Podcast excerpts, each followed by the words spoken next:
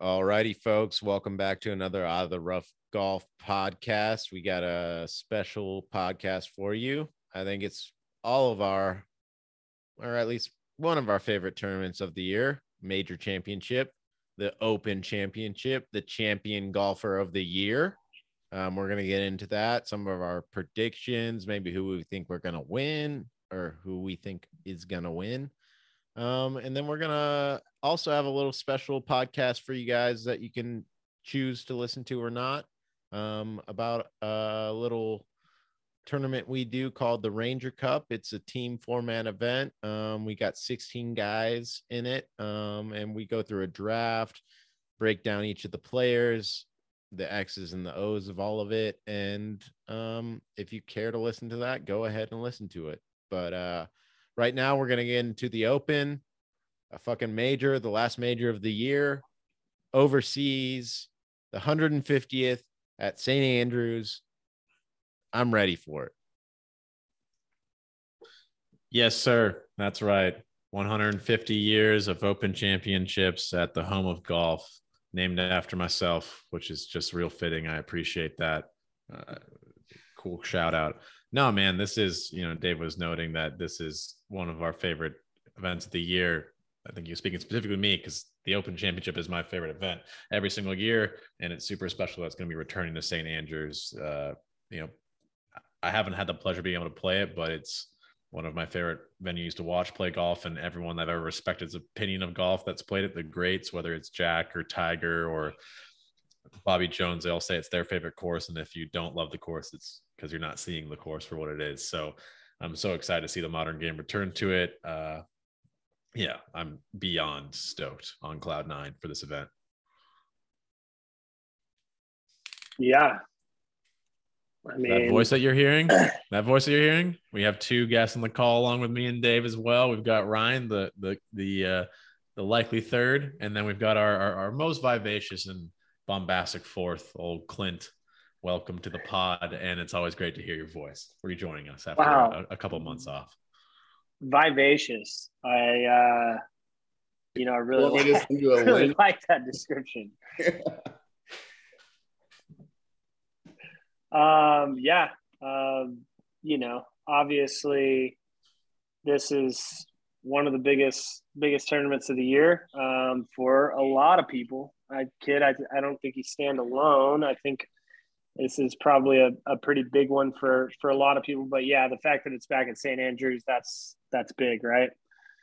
Um, home of especially home for the 150th Open. Like how how much better could you get? 150th open at the home of golf like it's just like the writings on the wall like it, if they it, planned it that way. I, I can't imagine they planned it because there's a couple years it's been off and stuff like that. I i don't, I don't know.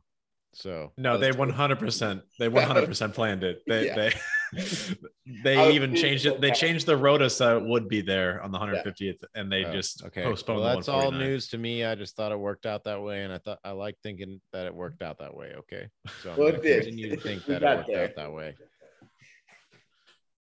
And Jordan Spieth winning it, baby. Whoa, hey, I didn't even get to say hi. Oh man, it's it's oh. been four minutes into a podcast about the Open, and no one said coffee golf yet. I fucking love a little coffee and some golf early mornings. I can't wait. It's gonna be a fucking blast. But now we can talk about the Golden Boy if you like. Well, I mean, he is. I mean, he is top winner. ten. He's top 10 winner. at the Scottish this week. Um, he didn't play that great today. He was like within two of the lead he was know, at one point through 13, nine. four under on the day, and then kind of slipped yeah, back. But I like what we see. You know, he's next to the ocean, links golf. Just gonna hop in the whip, get down to the home of golf, and do his thing out there. I like it. I'm definitely high on Spieth. I'm I'm noted on this podcast as not a huge Spieth fan. He's been on my fantasy team this year, though. He's grown on me a lot. Um, and as everybody says, when how Jordan bizarre, how bizarre, how bizarre, how bizarre. Love it. No, he's he's grown on me a little bit. Um, but when Jordan gets to be creative, that's when he plays his best golf. and I think we're gonna see some creativity out there. He's an artiste, man. He's the best in the biz. He's the boy. He's the golden boy. I mean, he is the essence of golf. He is the man, the myth, the legend. I mean, he's the second coming of Christ. I'm just gonna go out there and say it. He, he Wow. it. That's we can't unsay that. no, I, I mean, love the kid, kid could Bell. cut it out. I mean, It, I'm totally fine. It's fine. I don't know I'm what. kidding. I would never want him to cut that out because I mean it. He's a good man. He's a great golfer. He's an artiste, as I alluded to. He has everything he needs to get it done. He's done it before, and he links. It just speaks to him, you know. Like I feel like that's where he's at home. He gets over to Links Golf, Scotland, nonetheless, the home of golf. He's played well there in the past, and this is just time. 150th Open. Jordan Spieth. What a better winner than Jordan Spieth at the 150th Open at St. Andrews. Just a great fucking role model to kids and ambassador to golf. And I mean, the writing's on the wall. The I mean, to a, the I mean, to a degree, it kind of, you know, it kind of is. I mean, if it weren't for a couple bounces on 17 and 18 in 2015, he would have been in a playoff to possibly win his first Open Championship at the home of golf. So it's a coming back party, you know, for for Jordan at this historic venue. that's what I said. Well, you didn't say those words, but you, you the, the spirit, yeah. So I mean, my- I think we could. I think we could all agree that it would. It would be cool for him. It would be cool for, uh, just just in general for him to get back up on top and get him another major after uh, being, you know, a little a little elusive from the majors since, uh, you know, The He won the fucking Open Championship, man. The open. Open Championship. He was just waiting for this one. That's all that it was. Yeah, I mean, hey, you know, everybody likes a little five-year hiatus. He already he It's- already won, it's- he already won on tour this year and last year, and he was just revving up for this win. Dave, this I'm week. on your side. I'm on your side. I'm on your look, and, side. look, and if I'm being honest, I feel like it's been a long hiatus since we've had major championship golf like on True Links. I mean, the reason why Spieth hasn't rattled off another Open is because we had a year off after Portrush with COVID, and then we went to Royal St. George, which isn't even really links golf. So Yeah. we're back Yeah, on a real true. links track, and we're gonna get a proper links player win this thing. And his name is Jordan Spieth. So, kid, I, I don't want to read too much into it, but usually when you lay out like kind of how you want these pods to go, does it always start with quick intro and then five minutes on Jordan Spieth, or did you want to like get into the course and get in the open? Um, are we on track? I always budget time for Dave to talk about Spieth at the beginning when he's hyped up. It's but less about Spieth and more about the fact that he picked Spieth, so he needed to talk on it very quickly. Okay. Although he picked Spieth after he had picked Bryson, and then Bryson kind of no longer was like a thing. And then now it's Spieth, even though I picked Spieth at the beginning of the year. But it, well, that's besides the point right now.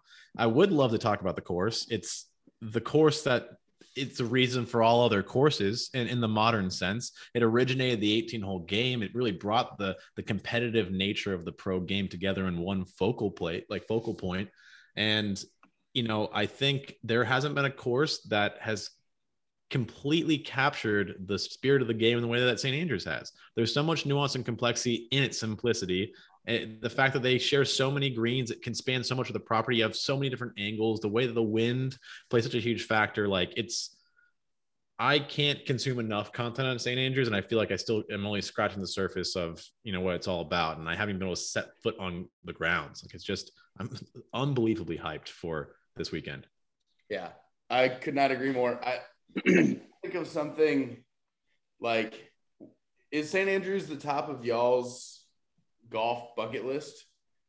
It's Because- number one, and it's not close. Yeah. Okay. Yeah, I don't, I don't, I don't think. I mean, even as somebody who hasn't done a, a tremendous amount of travel golfing at at all, I would say. I mean, I don't know how you could be into golf and it not be number one on the list. I don't know. I mean, I obviously there's some really cool courses around the world, but I mean, just just from a history standpoint alone, I, I just I don't know how you put it anywhere else but the top. Yeah. And I mean, as far as a golf trip goes, there's a bunch of other courses in St. Andrews. You can make a hell of a trip out of it. Hundred. And yeah. well, yeah. There's the like seven history- course. There's like seven courses there. But the history of the golf and the history of the town and just everything that encompass encompasses St. Andrews and the spirit of the game and all of it. It's just so sick. And yeah, I'm uh, you know, I'm going to play St. Andrews someday. I'm gonna wait in the single line queue, wake Yes. up the night before, and go and wait and get my tea time and play that fucking course. I'll join. I'm just gonna go on Sunday where it's a park and just start hitting off tee boxes and just with the patrons. killing gonna bring- on bicycles. I'm gonna bring Rosie to the park and she's gonna run rampant all over the place. Boy, that's A terrifying. menace, a menace in the menace in the streets. I love it. Yeah, I mean, Ryan. I mean, to be honest with you, having a pod where you break down St. Andrews on a, a pod as deep to find as ours is sort of like trying to explain, you know, basic things to people that are already very known for things. Well, and it's just there's so much that needs to be talked about. Like St. Andrews in itself can garner three podcasts, you know, and I think it's just to to note the history of it, how dope St. Andrews is, how dope all of it is. The fact that again, it's the 150th Open at St. Andrews. We have the best players in the game coming all together to figure out the champion golfer of the year. Jordan Spieth. See, and this is why I asked my question, because I feel like we're having a speed gasm already, and I was trying to trend us in a different direction. I feel you, man. I feel We'll you. And to. I, I was I was working on language to articulate my point, and I had 15 seconds to think of a metaphor, and I lost it, and I couldn't come up with one, and it uh it fell flat. So happens. I threw jargon yeah, out there. I, I don't think we can get into the weeds of St. Andrews and all that, but I think we can all appreciate what's going on and what's happening. But I think we want to delve into the players and what we think, who's going to do well, all all of that. Well, Yeah. look, look, if I were to speak on the course with a little bit more context, I think w- us returning to it, I think a lot has changed even since 2015 when we were last here. I think the game has gotten longer, more athletes have gotten on there. The long ball has been emphasized more and more. We can use Bryson as an example. I know Rory's gotten longer. The, the reigning US Open champion, Matthew Fitzpatrick, has put on a lot of speed because the premium now is on hitting a long tee ball. And the old course, if it's not windy, can be susceptible to that being kind of exploited. I mean, Tiger did it when he was coming up to the rings. He was blowing past bunkers that were problems for everybody else, which is one of St. Andrews' main defenses is really deep pot bunkers that are one stroke penalties. You have to hit out sideways. So, I mean, to actually provide real context to it, it would be kind of that. That's the main storyline in terms of architecture in the course going into this week is how does it stand up to the test of the modern game? Because if the forecast is what it looks like it's going to be, which is relatively mild, like 15 mile per hour winds the entire week, it's going to get obliterated and it's going to be pretty tough. But I think it might be the thing that we need to push it over the edge for like some rolling back because a, a world of professional golf where we don't return back to St. Andrews is just an, ex- the prime example of us departing so far from what professional golf should be. And it's not rewarding the right skill types anymore. Um, Yeah. But that's my rant on that. Well, no, I'm glad you brought that up because I. It sounds like there are several players that are already kind of pointing out, like, "Hey, if the conditions are good, this course is really not going to be challenging for us. Like, i- if there's good weather, we will go very low, and people might not love that." Um, so I'm glad that you mentioned that the weather could be really easy to where these guys could put up some crazy numbers. They I brutalized agree with every, I agree with everything Kid said. Um, Ryan, I think everything you said is true. Um, but I hope I hope it blows. I hope it's tough for Yeah, these guys. I hope St. Andrews shows its teeth. I want it to be a good open championship. But if it is that way, like Kid said, it could lead to equipment rollbacks and stuff like that, and that could be good or bad. It'd be the game. small silver lining, right? It'd be like we want a good open, we want to be a great test, we want to blow, we want these guys to be challenged the way the course was designed to be a challenging.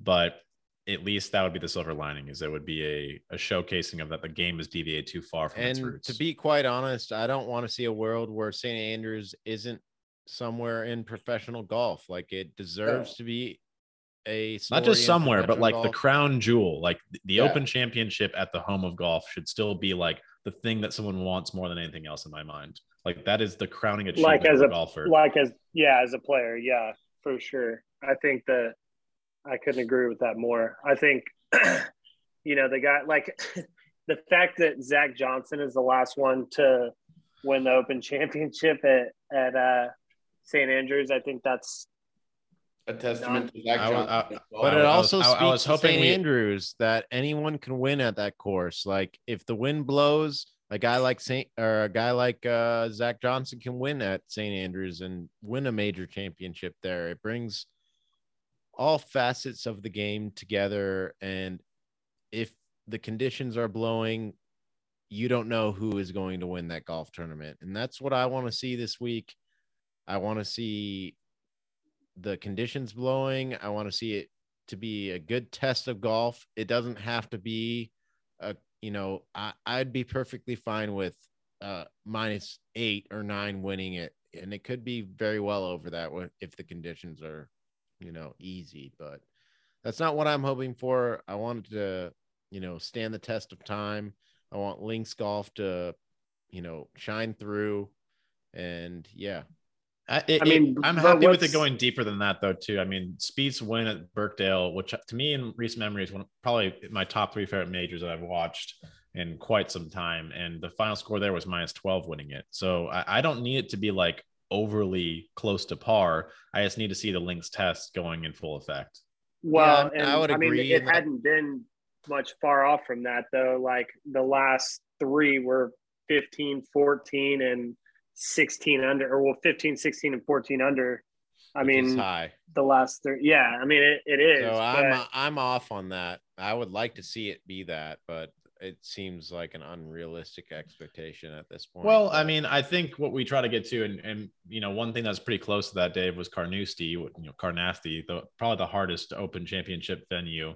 Um, finished out with Francesco Molinari winning with minus eight under, um, and that was to me like the best tests that we've seen in recent years for the Open. It, it blew at times. It had a lot more demanding kind of test for these guys, and we saw some of the the greatest golf from folks that week. I mean, Spieth was bucking his head. Xander, Francesco, obviously, Tiger, Rory, they were all in the mix. It was a pretty great, great major. And the, the opens, apart from when they go down to England, like are always fucking fun to watch. So, um, um, yeah, I, if it blows, man, this is going to be such a treat.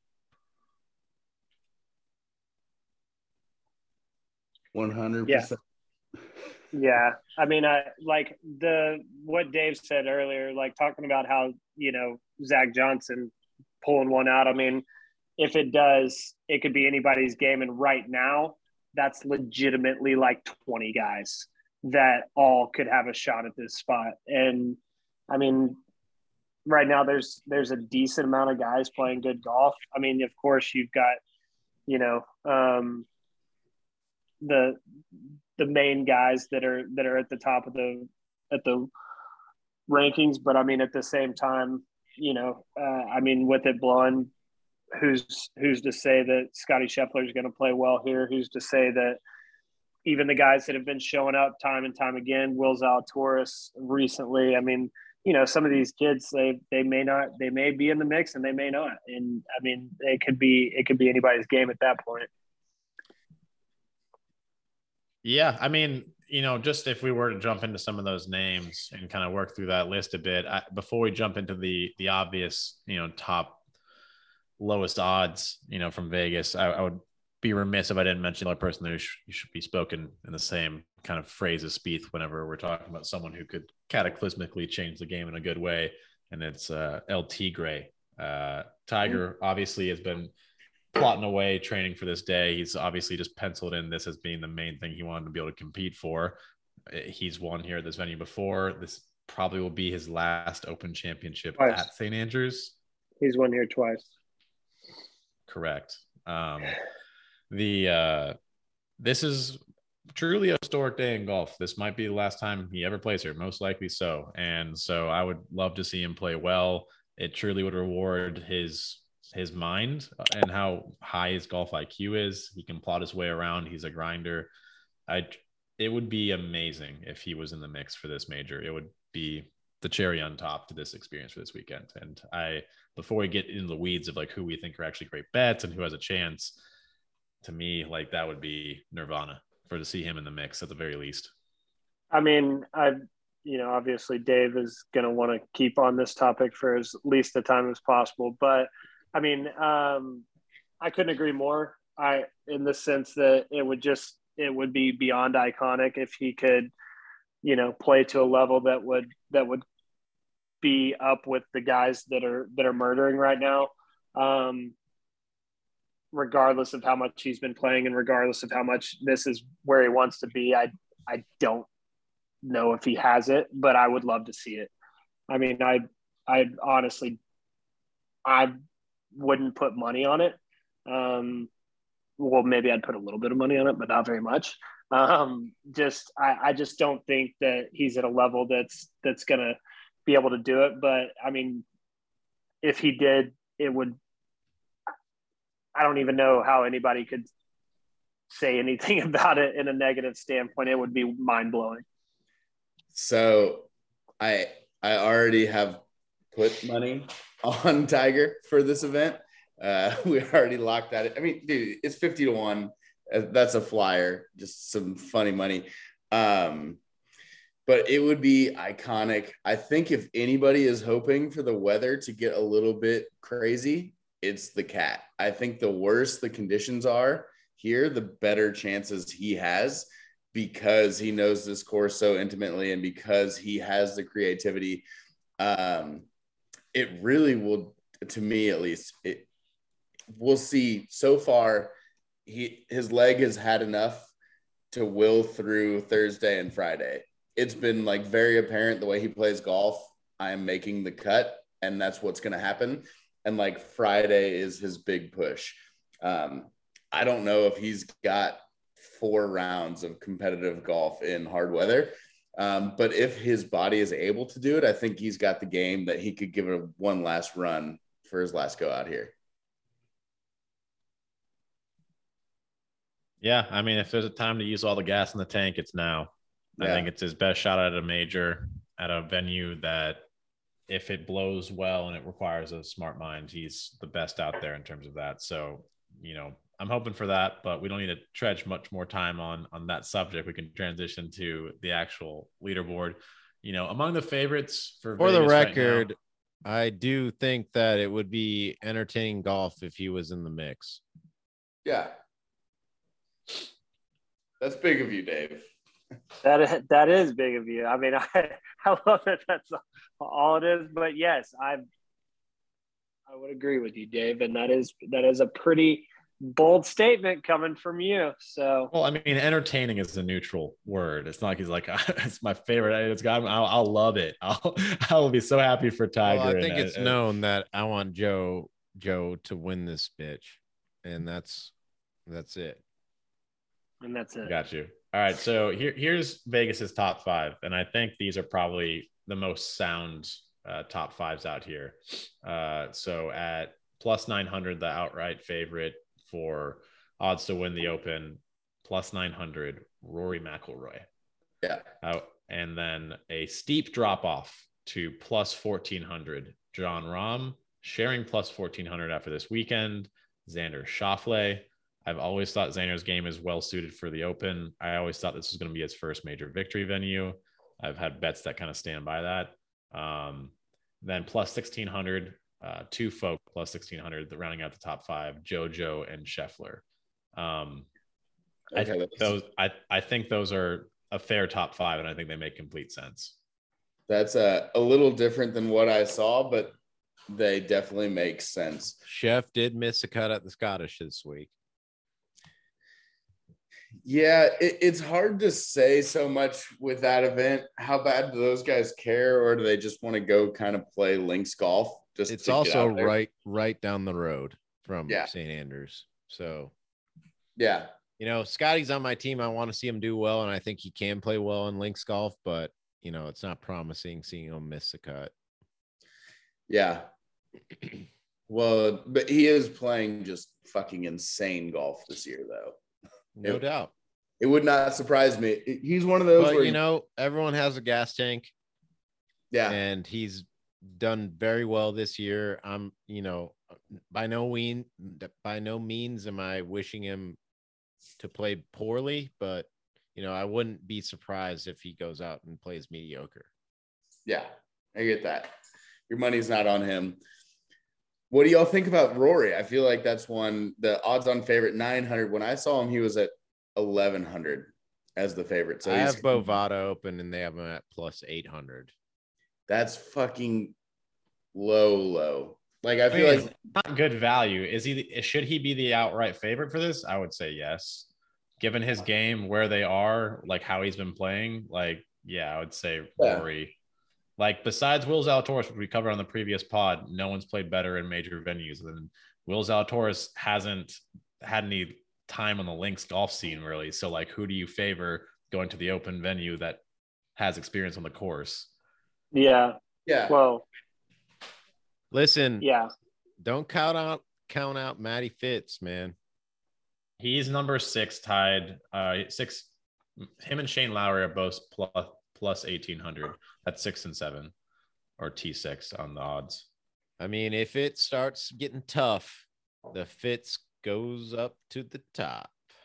I'm out on the Fitz. I, Yeah, I am too. I just in general, but yeah. I mean, I, I don't I don't mind the kid, but um, yeah, I just I mean, he got a I mean- T6 at the Scottish this week, and he's the U.S. Open champion. But okay, know. no. I mean, he he he's playing good golf. It's not a it's not about that. He's playing good golf. I mean, he could could and he, he easily be a literally plays here? good Yeah. in tough conditions. Like he literally rises to the top the tougher conditions there are. Well, you and it doesn't on sound it doesn't sound like it's going to be tough conditions, but the, if there are, I think he's a name you have to look out for. Yeah. Yeah, I would also chalk up a lot of the plus eighteen, plus eight hundred, and the plus nine hundred of Rory is that the weather right now says like this course is going to get exploited this week. And he's And- no good at exploiting. Rory's already has a track record of driving greens out there and making eagles. So like Yeah. if that's if it's laying down, like he's gonna That's what I was gonna ask about because 800 is like normally your odds on favorite, your Rahms, your Schauffeles, those guys. It's still 10 or 1100. Like for him to be 800 is like low, low. I feel like it's time. I, I, I hope so. I think it'd be a fucking blast for Rory to win the Open. Oh, me too. I would come up on a big bet with Dave. That's true. Did you say he was never going to win another one, Dave? Yeah. Another another uh, major? Uh, well, just to defend myself a little bit, I was pretty inebriated at the Armadillo Den, and I stand by the bet. I don't know if he has what it takes to win another one, but you know, the bet's not in my favor. I'll say that. The Armadillo Den is a good spot though, for what it's worth. it is a good spot. But yeah, I mean, uh, I'll stand by the bet. I'm living by it, and that's all good and dandy. Um, do I think Rory can win another major? I do. Um, but as time ticks on, it's going to become harder and harder for him. So we'll see how that plays out. Rory's still younger than when Phil won his first one. He has five. Okay. That I mean that like I said, Actually, I six. he has six majors now. I totally think he can win a major. I do think he can. I just bet against him. Yeah. I think that top five from Vegas is accurate. I think it's strong. I do think there's a drop off after that with Shane Lowry. While it's only plus 200, I, I think there's, in terms of odds in my head, a big drop off to Shane Lowry and Fitzpatrick. And then plus 1900, um, Justin Thomas. Uh, he's hot. Obviously, reigning PGA champion right now. He his game. He is an artist, although he has struggled at the open venue quite a bit, which is surprising. I don't know if it just like he, he takes him a while to warm up to venues and he like puts so much pressure on himself and he seems to kind of psych himself out. And I feel like once he gets enough kind of, you know, reps in, he'll slowly start getting more comfortable. But yeah, I think that honestly makes sense. I would put him below Shane Lowry and Fitzpatrick for this until he shows it at the open on a true level in the same way I said about the Masters. Like until you show it to me, I don't know if you're really going to knock it down. He's shown us at the PGA that he can do it, but that's the only major he's got so far. I'm hyped for him. I'm glad he has two majors, but um, I think that's a, it's still showing him respect of having him at eighth favorite. Yeah. I I, have uh, him at nine, and I have Shane Lowry below him. So Lowry was really, really high earlier. I I saw Lowry as high as sixth, uh, and at eighteen hundred. Like the That's what I'm betting looking at right now. way Lowry is at 2,500 on Bovada right now. So if you want to bang for your buck, go make a bet there, I guess. Yeah. Yeah. Uh, um, but to talk about JT, I love JT. Like my podcast notes say it, love JT. I think he has a really good chance. He's been over across the pond for a couple weeks now. He played around with a couple rounds with Tiger, who obviously knows the course well. He loves to get creative. Um, he can obviously play really well if the course is soft. Like he can go as low as anybody, but he can also get creative if it gets challenging. So I'm all the way in on JT. I think he's actually a value that far down the list. he he did just miss the cut of the Scottish too. Yeah. Him and Chef both. Lots of big names missed cut at the Scottish this week. You know, I just I would say their mind is on the open though at the same yeah, time. that's yeah. I don't know Yeah. how value to place on it. But I mean, there's still something to be said. Like, Yeah. I mean, didn't uh, Morikawa miss the cut at the Scottish last year and then won the Open? I mean, I know it's a different course and it's not a fair comparison, but like that did happen last year. I mean, Uh, I but think about the fact that those guys can miss the cut and then and then get an extra two days to get their head straight for what's coming. You know, yeah, I mean, we I can mean- throw all these things out. I was just bringing to attention. Yeah. Mor- Morikawa didn't miss the cut at the Scottish last year. He didn't. No, he just played poorly. He got he made the cut but played bad. Okay. Fair. But But I then he think- changed up his clubs though too. He did. I remember that the too. Like, he the said the- the grinds weren't right for the turf, and then he changed it up, and then ended up winning the Open. Yeah. Great he pull, went, Dave. he went to a like a, a game improvement iron on his low irons, like seven, eight, nine, or something like that. Because he said he, he didn't like the way it struck. But I thought he did that at the Scottish No. where he puts his irons. I don't know. Um, Either way, he did it either during the A week Scottish or in between. Yeah. Anyway, so for for me, my readout for Morikawa has him at plus twenty two hundred, which is the same odds for Zalatoris and Cameron Smith. Which I actually if you're trying to make bets, go to Bovada because they have them at 2,800. So get them while they're hot. Yeah, and it's crazy because like if you look at Fox, Fox Sports, which I mean this is just a random one that I pulled up, they've got Morikawa at um, plus two thousand. Everything like will there's lock in. shit's all over the. It'll yeah, be all yeah, It's all over it, the it'd board. be good to look at a place that's actually taking bets though. Like anyone who's just like putting out their own odds is just like Yeah. Bovada is probably where Wow, that's I'm- very true. or DraftKings. I looked at Vegas Insider earlier, but that's what I'm going from right now, which obviously pulls data from multiple Yeah. Places. Um, but yeah, so I think those number, I, I think these all make a relative amount of sense. Uh, 2200. Cameron Smith, obviously from the Sandbelt uh, in Australia, used to playing off of that sort of turf, um, has played well in Open Championships. Um, hasn't been having his form that he had when he won the Players, but maybe rounds in the form. I maybe would have him a little bit lower, but after this, it starts getting bleaker and bleaker. Like I don't really like Patrick Cantlay after this. I don't really like Sam Burns or Hatton or Fleetwood. Cantlay know, made a Fleetwood played push well. at the Scottish Uh, today. I was gonna say Cantlay is kind of in trending. I don't hate Cantlay. I feel like he's played Cantlay, T Ford at the uh, T four at the Scottish with uh, Tommy Fleet, Fleetwood. Um, He was obviously in the final group with Xander the week before when he won. Uh, played terribly in his final pairing, but got there. yeah. Yeah. who knows? I'm just saying, like he he played well this week. So Yeah. Um, I mean, go go ahead, ahead. Clint. no, I mean, I, I just, I was hot on him. Me and Ryan had a bet. I wish I would have made just the bet that he was going to play better than Rahm. But, uh, I mean, dude, I just, I would not mind see the boy Zalatoris come in and get a dub. Yeah. I wouldn't mind agree. it. He's playing. I- he's I just playing can't so stand fucking his putter. good. I, I he's Well, a a ball of striker's ball can. striker, but like I cannot get over that. Like, be real, dude. Come on, play the game.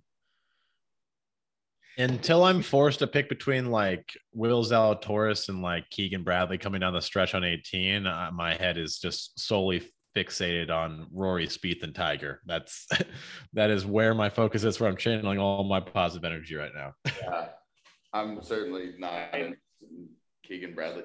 I don't. I think Zalatoris is going to play well. I think like if you want to bet him for a top ten, that's a safe bet. He obviously plays really well in majors. I get scared. I don't mind that he uses the putter that he uses, but the the way that he uses it scares me.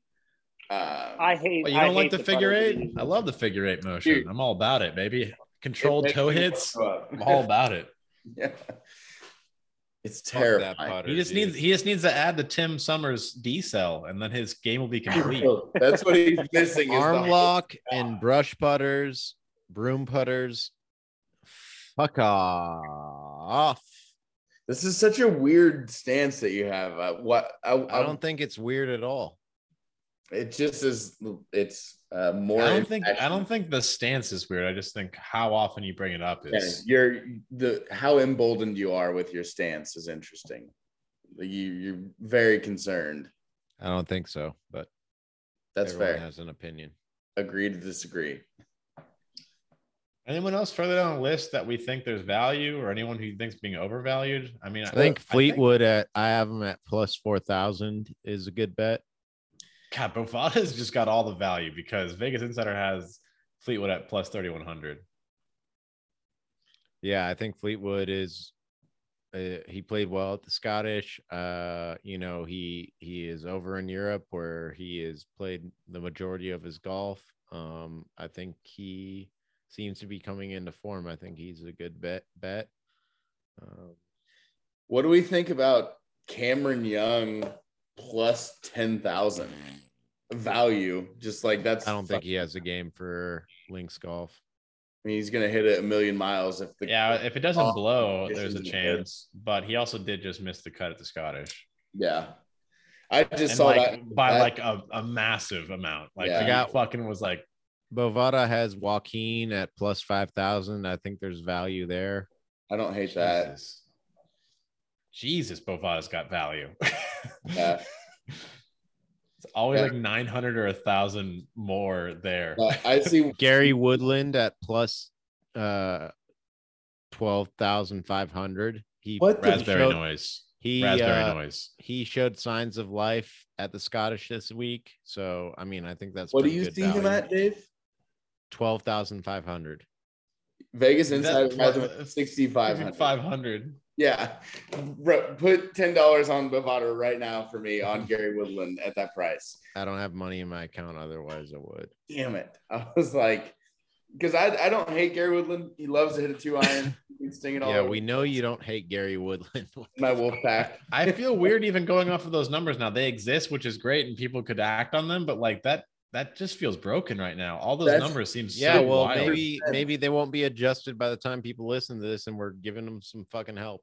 We're just pushing value. We're just telling them to bet illegally. Depends on where Um, you live, Ryan. Which okay. country you're in? Touche. All of our UK or listeners. state. Hmm? Or state.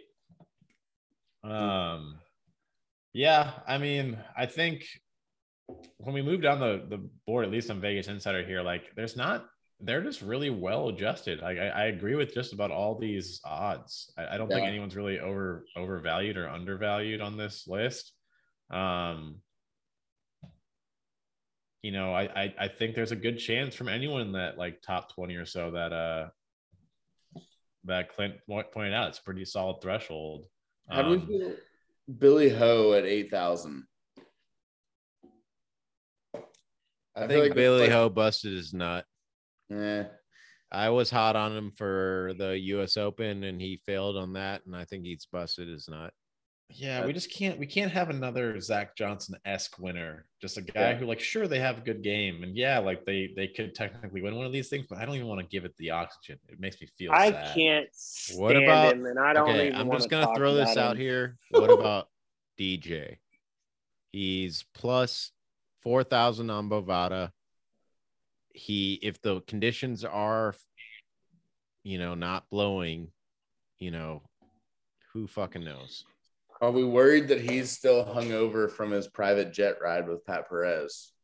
No.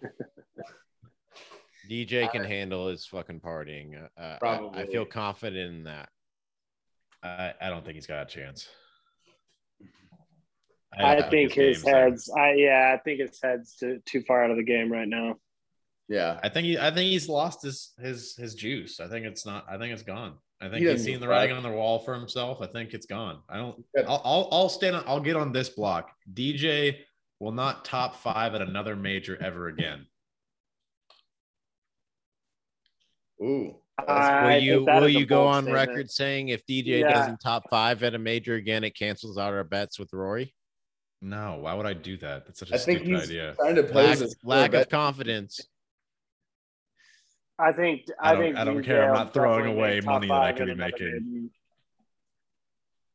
I'm just I would- I'm just trying to put a bold statement to how I feel about DJ's game right now. Well, I'll put money on it with you if you want to do that.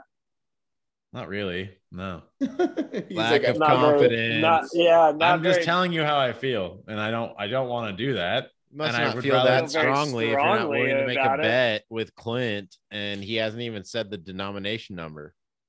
Yeah, I don't really feel like having that. I already have a long term That's bet a going. very low confidence level. That's fine. I just made my statement, and that's how I feel. Well, So to answer your question, Dave, no, I don't think DJ is going to win the Open this week. Okay. I just thought I'd throw that name out there. That was the one name that, like, out of the, you know, top 20 guys that was looming there, especially with conditions. Well, talking about you know being able to to put it long, and if it's if the winds are a little down, I mean, played well at the at, at the U.S. Open. I mean, uh, Finau, you know, he's he could plays be in the such mix. the wrong kind of game for the Open to me. But if conditions are mellow, maybe. The, uh, one name we haven't really talked about a lot, and I'm not trying to take away from Finau, uh, Jon Rahm. Like, if conditions are low or in mild, I think he is a force to be reckoned with on this course. With Did how you- Like he has a accurate he has a better driver he has a better chance if the conditions are easy than if they were hard. I think so. Ooh, that kind of so, too. speaks interesting to your vision, like your how you perceive Jon Rahm's game.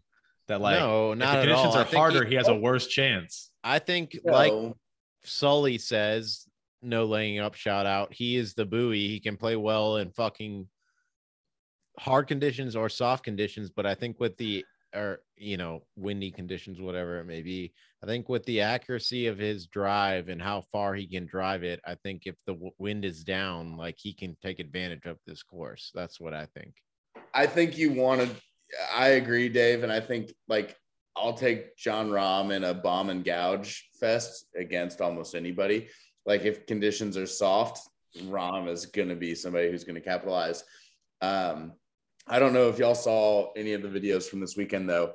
Rahm had like eight FCC violations. Like he was cussing up a storm. He did not have fun at the Scottish. I think he still finished so so, but he was f bombs left and right. Fuck this, fuck that. Like he was pissed. Isn't that your boy? Don't you understand it? Like Yes. that doesn't matter. Like none of that love matters. No, I love him. I'm just saying I don't think that he's trending right now. He can still be my boy, and I can say like I, I I don't feel great about him winning this thing. I will never be surprised when Jon Rahm wins a tournament.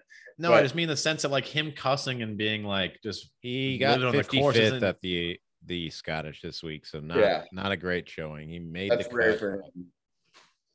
No, I get that. He also had a quote saying if karma uh, if karma if golf karma exists that he's going to play well at Scott or at the Yeah. open this week why and does he uh, he should fucking believe golf karma exists because he won the us open after he missed the cut at the memorial or he got disqualified or whatever Yeah. at the memorial. So who knows with that storyline? One of why his- uh, hold on. Why did he say that? Why did he say that like he golf karma like would make i don't know him- why he said it. I just saw it i don't My know. no one no one had a follow-up for that like that's such a weird thing to say without any they might have i just saw that in passing on social media i don't i don't have more what- to say than that what I understand, he felt like he was getting robbed and the course wasn't playing fair. Um, like He one of the got the bad draw. Apparently, the bad draw was fucked because they moved tee boxes up and stuff like that, and it was really a disadvantage to have one of the tee times. But he he one of his lines that I was referencing, he hit what he thought was a perfect golf shot, and he goes, "What the fuck? That was perfect. How the fuck am I supposed to play this hole?" Like he hit it where he wanted to hit it, and it kicked, and he's like, "What do I do?" Like I can't land it short because it won't run up, and if I land it wrong, long, it won't spin. He was just saying like, "This is not playing in a way that you can execute a shot on." So I think- Raspberry noise. Okay, that's why I think he said what he said. I don't know what raspberry noise means at all, but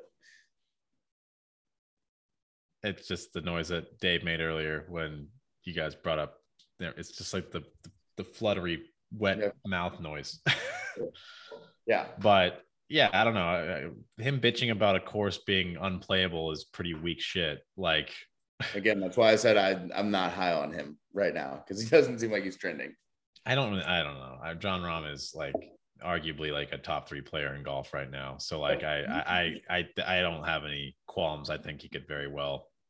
I don't. I'm not holding the Scottish week against him for go, his All guys right. coming in. well, this. let's. I think it's really annoying when golfers like. I mean, I get it. I I mean, like I understand when you hit a great golf shot and it gets a bad kick or something like that happens. Um, but you know, it's all about how you're going to move on from there. I mean, Scotty Scheffler hitting that tee shot on one on uh, the U.S. Open and it, it landing in that divot, like that was the start of his round and he walks up to that ball, doesn't make a face, doesn't do anything, and then hits a tremendous golf shot out of it. I mean, like it's how you react to what's going on on that versus like just being like, oh, that's unfair. I'm unlucky, like hmm. bitching about it, or just fucking play your game and get over it. I mean, I don't know. I mean, I, I think there's it's easy to say one way or the other, but I, I mean, like having the confidence and just being like, you know what? I just hit a great golf shot. It didn't go the way I planned. What I'm going to do is hit another good one after this and just fucking move on. Yeah, I think. Well, I think the the thing with Rahm too, what I would kind of touch on is like he he's angry in the moment, but I think he is one of those people that's really good at putting it behind him on the next shot. It doesn't like linger with him, which I think with a lot of guys it does. for sure. I the, there are a lot of times when Rahm is livid and plays really good golf. Um, I think when it makes its way to a press conference where he's talking about karma and stuff, is a little different for Rahm, where it's like, oh, that's kind of sticking with him more than it normally does. Again, fucking love Rahm to death, but I, I just feel like this is a little different than him hitting like a slightly bad drive and slamming his club and being pissed because I love that. Like he when he has that fire, but it seems like he was like more upset this week than normal. But I, I get your point that it's it's the Scottish who cares. All right, let I want to wrap this with two picks from everybody. Get into the end of this.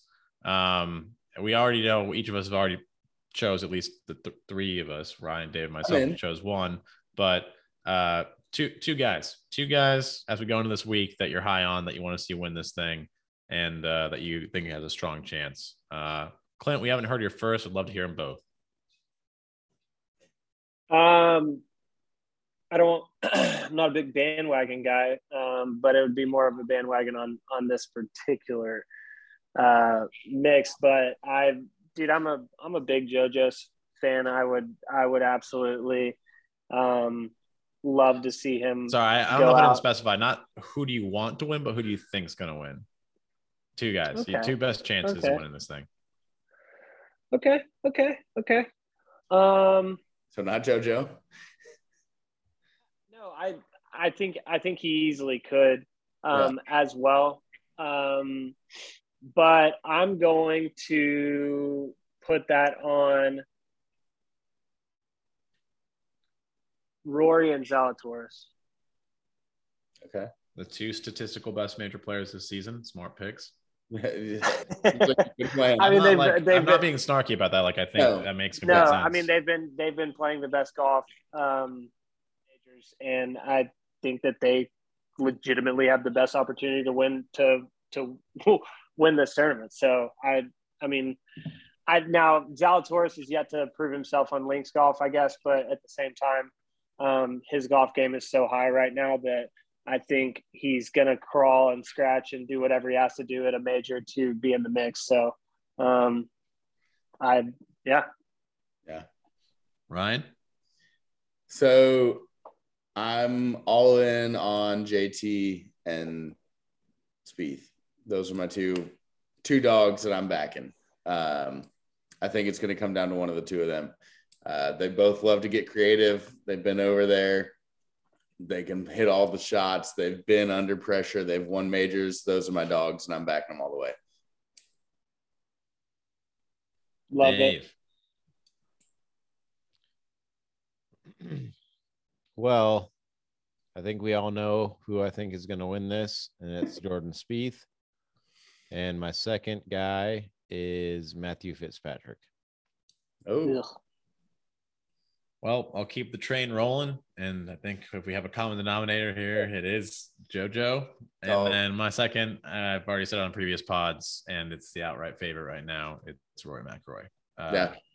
That's my chalk picks. But not only do they seem the most logical to me, they're also the ones that I want to happen, which is just a nice, happy coincidence. combo. Um, but I think just after what all we've said on the podcast so far, I think it kind of lends itself to being the case for me. I like both of their course history here. I like both of their games and where they're trending right now.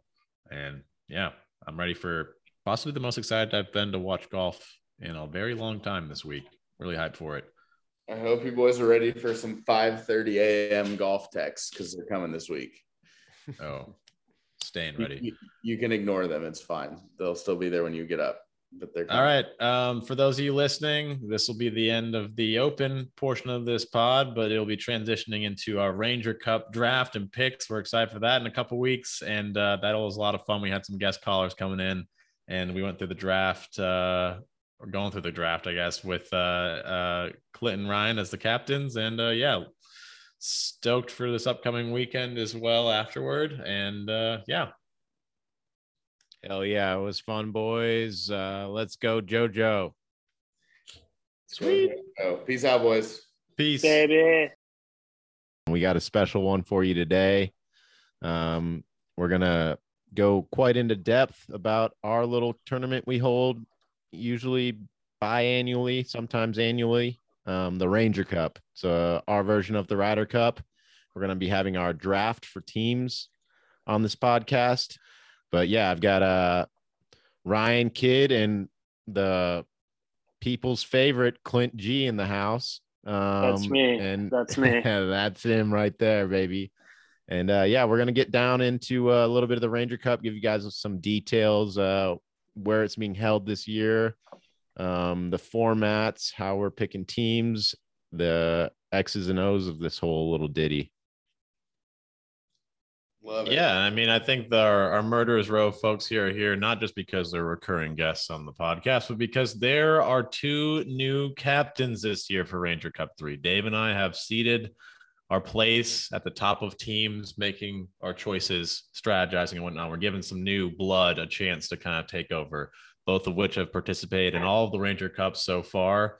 And our new stomping grounds are heading to their neck of the woods. So, Ryan, Clint, how are you guys feeling about being captains for the Ranger Cup? You know, early thoughts, kind of having that level of responsibility.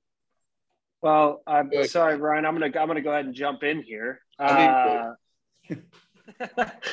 after seeing my play today, I just uh, my confidence levels at an all time high. Um, I you know I know that the value that I'm going to bring to the team is just next level. Um, and that's mainly from just a headspace game.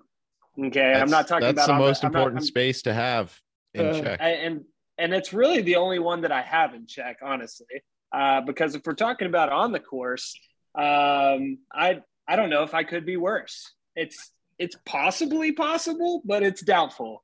Um, so you know, I practiced a little bit today. I didn't really I didn't really get like uh I, I just you know threw in a couple little digs here and there. They were good. some of them to my own teammate, which I'm gonna I'm gonna keep those away.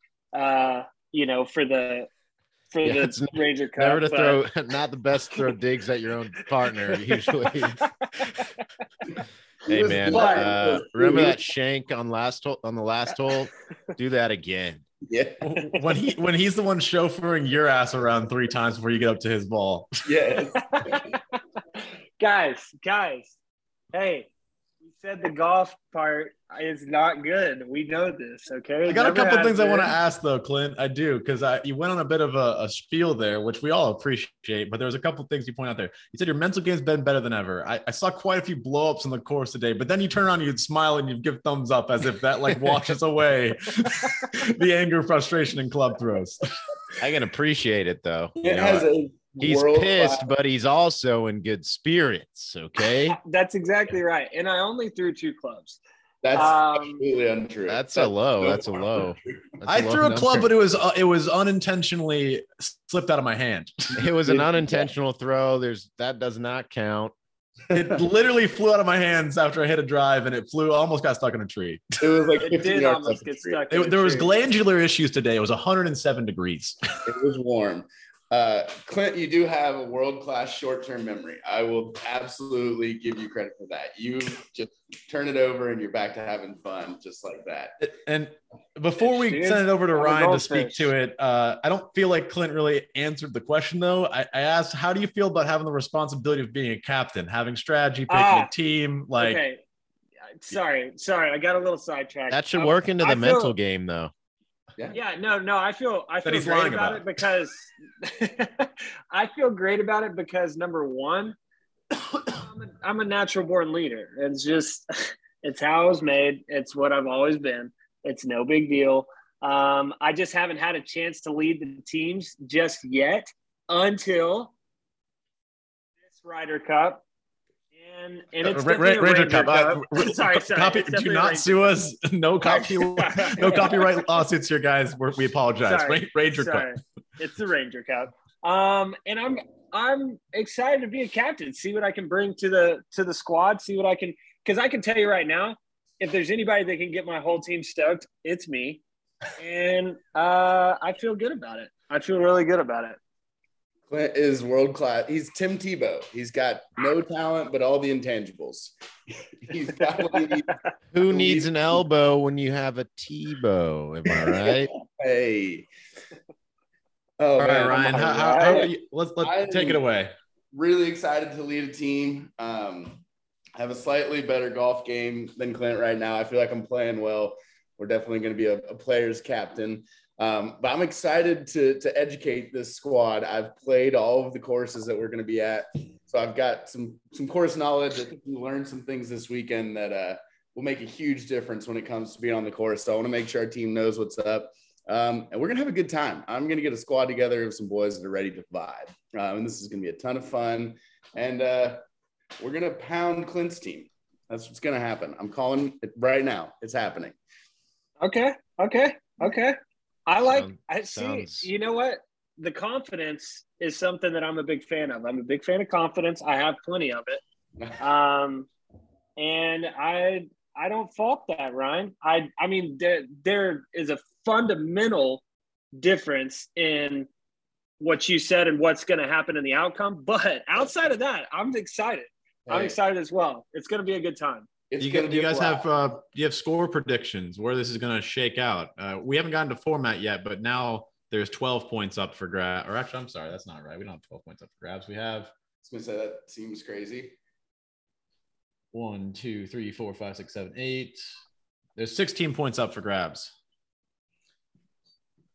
I mean, it's Um, it's pretty bold for us to make a, a prediction on score, not knowing who anyone on the team is gonna be. No, Isn't there that's more- spoken like someone who, who lacks confidence. There's There's someone who eight- lacks confidence. There's eight for for each round for with the teams, and then there's 16 up for grabs. The or yeah, or eight up. So eight times three is 24 points.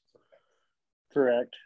Uh, there are four matches uh, on each. Oh, true. on- Yeah. Sorry.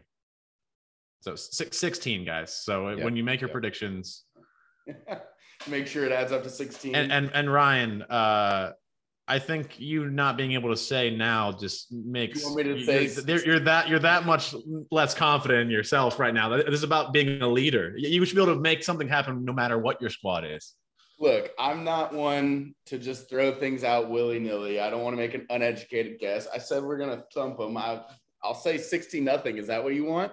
That seems like No. a crazy prediction. Yeah. See, That would be that would be a making stuff up. that would be an absolutely insane insane Insane. prediction, and it that's could why be further from accurate. Okay, we'll wait until after the draft because I feel like people aren't they don't got the gumption right now. right. Uh, let's Wait, get let's I- get into Oh, Go ahead, go ahead. whether No, you no, have the no, gumption or not, Clint. We'll wait because we can't have you predict Okay. and then he predicts later. Um, let's get into format. So we're expanding a bit further with this Ranger Cup. Ranger Cup three is going to three rounds. How about that? Symmetry. Um, we're going to be playing across two days. First day is 36 holes. It's essentially a uh, normal Ranger Cup, but consolidated into one day. The first 18 will be a four ball for the front nine for the first round, and then alt shot for the back nine on the first round. The second round will be a four ball on the front nine, and then a scramble on the back nine. That is the first 36 on the first day. And then the second day on Sunday will be a singles, just like you see at a rather popular team event in the professional sphere. Uh, we're closing out with singles as well, with eight 1v1 matchups.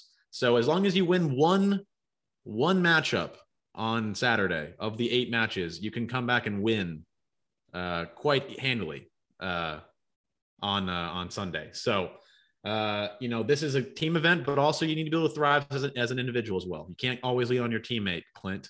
So Um, I don't know if you I'm saw taking today, kid. I had two natural pars for a guy who I had double two popped on natural every hole. Yeah, He had two net I- aces today. two net aces, a couple three ones. that is Had correct. multiple putts at net zeros, which you know that he might as well have just walked off at that point. Yeah, yeah. I mean, I I have the ability to put up some numbers if uh, you know I could just get on the green a little quicker than I do. and I did Yeah. putt like absolute dog shit today, which is not normal. And I can guarantee you, I will be in better form for the Ranger Cup, and that is where I will be a contributing member of my team, not only from a mental standpoint, but also from a score standpoint. Yeah, I mean, I've always that, sound- historically that thought of sounds you- like a scramble partner's dream is a man who's just dumping them in all day. Yeah, I mean, you're making a great point, Clint. I've always historically thought of you as a generational putter. Like that's really where you thrive is on the greens. I've always seen you just always having your speeds dialed in, never leaving those things drastically shorter or pumping them super long. Oh, it's okay, kid. That seemed pretty dig like. Um, I'm I'm normally not a three putter. Like it is very few and far between. Normally, today I had some threes, couple fours. That was out of the ordinary. But guess what? You know, um, some of us play good all the time, and a lot of us don't. You know, Yeah, yeah. we could yeah. talk about you just striping it at, at 300 yards straight every time off the tee box. It, and And you're let's- practicing, Let's let's, and not then- exaggerate here. okay, no, no, that was just that was just at the range. When he got to the course, he he didn't know where it was going. So I mean, you know, It's, it's true. it It, was a happens to struggle. everybody. That's that's been a, that's been a thing though. We've we've we've covered this. My golf game is in shambles right now. It's not in a good place. It was in a phenomenal. If we had the Ranger Cup in April, it would have been a blowout. But it- we're not in April. We're in July, and your boy's struggling. So- Thankfully, his handicap sort of reflects it now. But it's been a long climb to get back to this point. Soft caps are brutal. Yes, that that makes it tough. And I think July is going to be a huge factor. We talked about we added a new format, but we're also we're running 36 in Saturday and my weather app shows from here for the foreseeable future we're in the triple digits. Um so I As think long the as there's not rain, I am on board with whatever. I'm just where saying, there's not going to be rain. And just to expand on here, we're talking about the Ranger Cup now moving up to the Metroplex for this uh, for this instance. So we'll be playing in Fort Worth and Dallas, Texas. What, what, what, we we have a new participant on the call. Uh, his name is Lacroix. Sorry, Christy yeah. dropped a little present for me. I already have a Lacroix. She nice. didn't know. Now you got two. yeah, you got a refill if need be.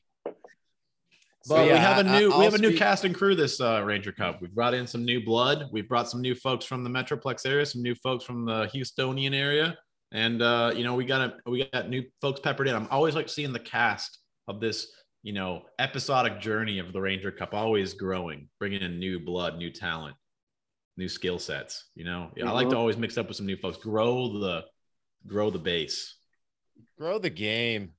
That's that's what we're doing out here. We are. That's we more are than others can say.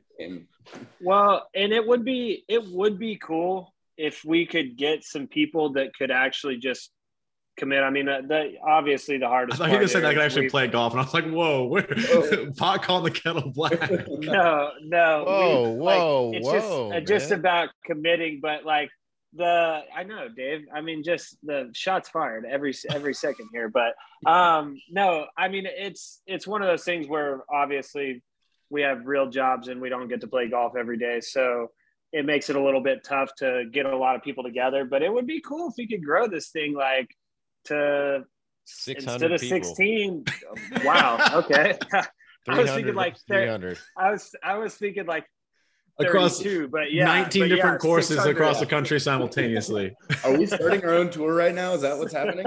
Yeah, we're gonna compete. Yeah. The mediocrity tour. That's that's, yeah, that's no, us. Nobody pays any money except for to play on the course. No prizes are awarded except for the prizes of ego, just a bunch of accomplishment. You and can wager on the side as you wish. Imagine sounds, a six. Imagine like a three hundred versus three hundred, and it comes down to the last match in singles. imagine, imagine the pressure on those two gentlemen. Man, or seems... ladies. I'm not opposed to bringing ladies into the mix either. Of course, got... our tour would hypothetically include men, women, all of the above. Yeah, I mean, uh, handicaps adjust to all tee boxes, you know. So that's what I'm saying.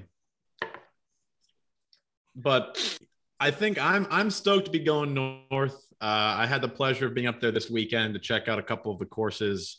Um, you know, I think they're going to be fun tests for a lot of these guys. Uh, we'll be playing at the two courses at Bear Creek in Dallas, East and West, on Saturday for the 36 holer.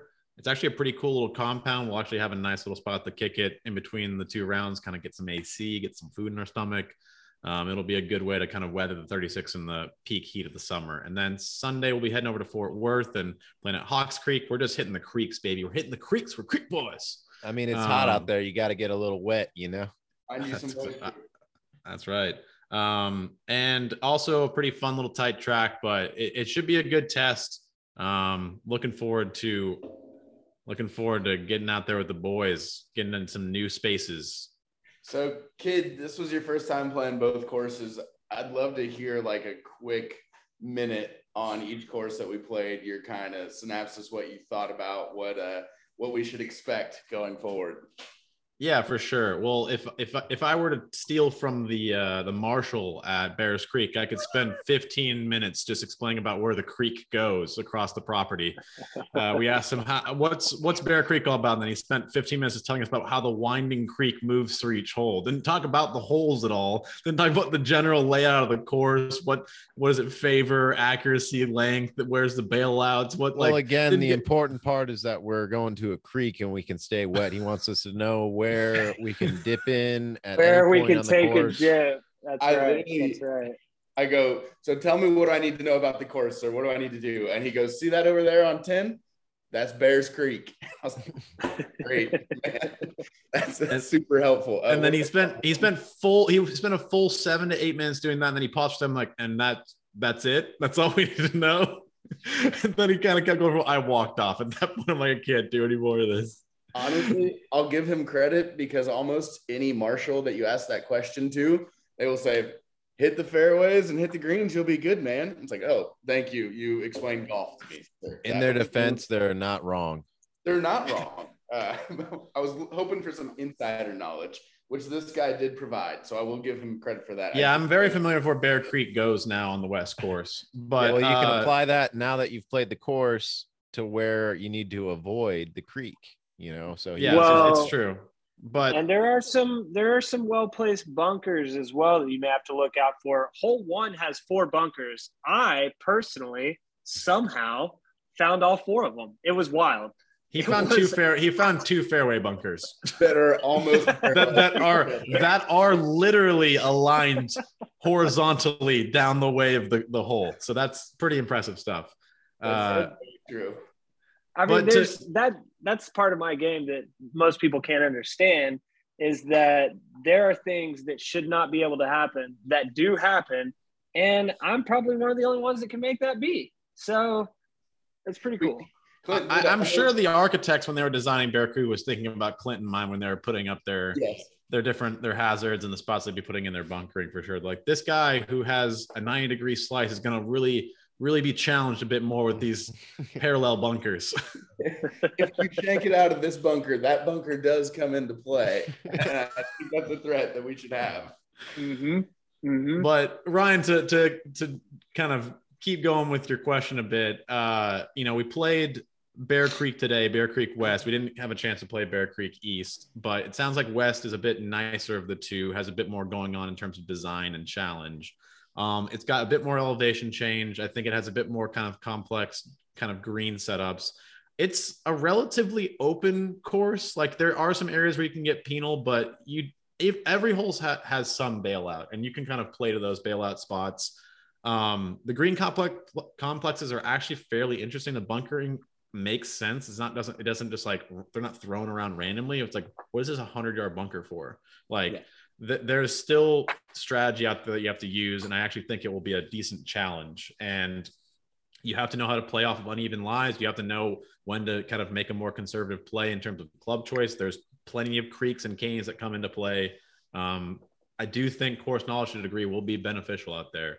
Um, so that's that's cool. Um, Hawks Creek a little bit more traditional in the sense of like it feels more like a relatively flat track, kind of more dog legs, a little bit more tree lined. Uh, gives me kind of like an upscale Muni vibe. Not to be like derogatory for it, but like it feels like the kind of course that like you would see all over the place, and I think that actually plays into a more compelling stretch finish for people because I think more people be comfortable at Hawks Creek than Bears Creek. Um, it's the, the only thing that I would be worried about at Hawks Creek is that like the the greens for the most part are like pretty diabolical. Like they can get pretty quick, they can get pretty firm, and they're pretty grainy too. So like they'll piss you off when you're trying to read them and like you think it's like a cup right, and then like all of a sudden it just like dives, and you're like, what the fuck? The grain just takes it. So Yeah. it'll be a fun little test. I actually think um, you know, you're gonna have to have your A game to score on these courses. There's I think there's more scoreable holes on Bear Creek than Hawks Creek, but I think you're generally not going to get penalized as much um, with bad shots uh, from like your approach at Hawks Creek. It- the T ball is a little bit more demanding, but the the green complexes aren't that penal. Yeah, I think that's a, a fair assessment. One thing that I noticed today at Bears was that those greens were big. Like there were times where I was on the green where I was like, holy shit, I'm 40 yards away from the pin right now. Um, and I think that could get really interesting. We could see some of those three putts come into play in some big matches. Um, and there was some funky, uh, big undulation changes. I felt like on the greens today as well. Um, Yeah, there there's a couple shelves and where they put those pins. I mean, like you could not put enough on it and find yourself, you know, pretty much even with where you putted from beginning if Oh. you don't make it over that ridge. Yeah, that was uh there's some good there's some good stuff there for sure. I mean, I, I think it's going to be fun. They say, uh, so, you know, we played West today, very hilly, um, some well thought out bunkers and different things, but they say that the East course um, gets a little bit more narrow as you come towards those greens. I think the greens end up being a tad bit smaller, and there's a even a little bit tougher bunker placement on on the east, but it is a little bit flatter. So um, you can see some pretty heavy rollouts as Ryan uh, was able to figure out today. with some of his shots, but you know, with those hills, they can they can help and hinder at the same time, depending on on where you're putting it. But I don't know. I think it's going to be. I think it'll be a fun, fun filled, very very warm day. Um, but it's uh, it's gonna be a good time. Yeah, for sure. All right, let's let's transition into personnel. Uh, you know, we got a little bit of a debrief of Clint's game right now, um, but I figure we start with the captains. Ryan, how's your game feeling right now? We've got you at a 8.0 index. I'm not sure if that changed and it's projected differently after today's round or not. Um, but it did. Um, my game. So t- after today, we're taking the indexes of today, and that's what we're playing. They're locked at the range. Yeah, they're locked. Yep. Today. So whatever you have now is what you're playing as. Um, my game feels really good. Um, my last five or six rounds have been high 70s, low 80s. Um, I have a member guest coming up starting Wednesday of this week. Um, so I have been range grinding. Uh, the dude has been practicing a lot. So I feel good about where the game is. Um, we'll see after five straight days of golf prior to the Ranger Cup if we still feel good. Um, but right now, I feel like I'm hitting the ball well, um, driving it well. Tim was very impressed with my misses with the driver today. Um, so we'll see. Who is Tim? Tim Summers, Timo. Oh, he was up there too. Yeah, he drove in. Nice. Yeah.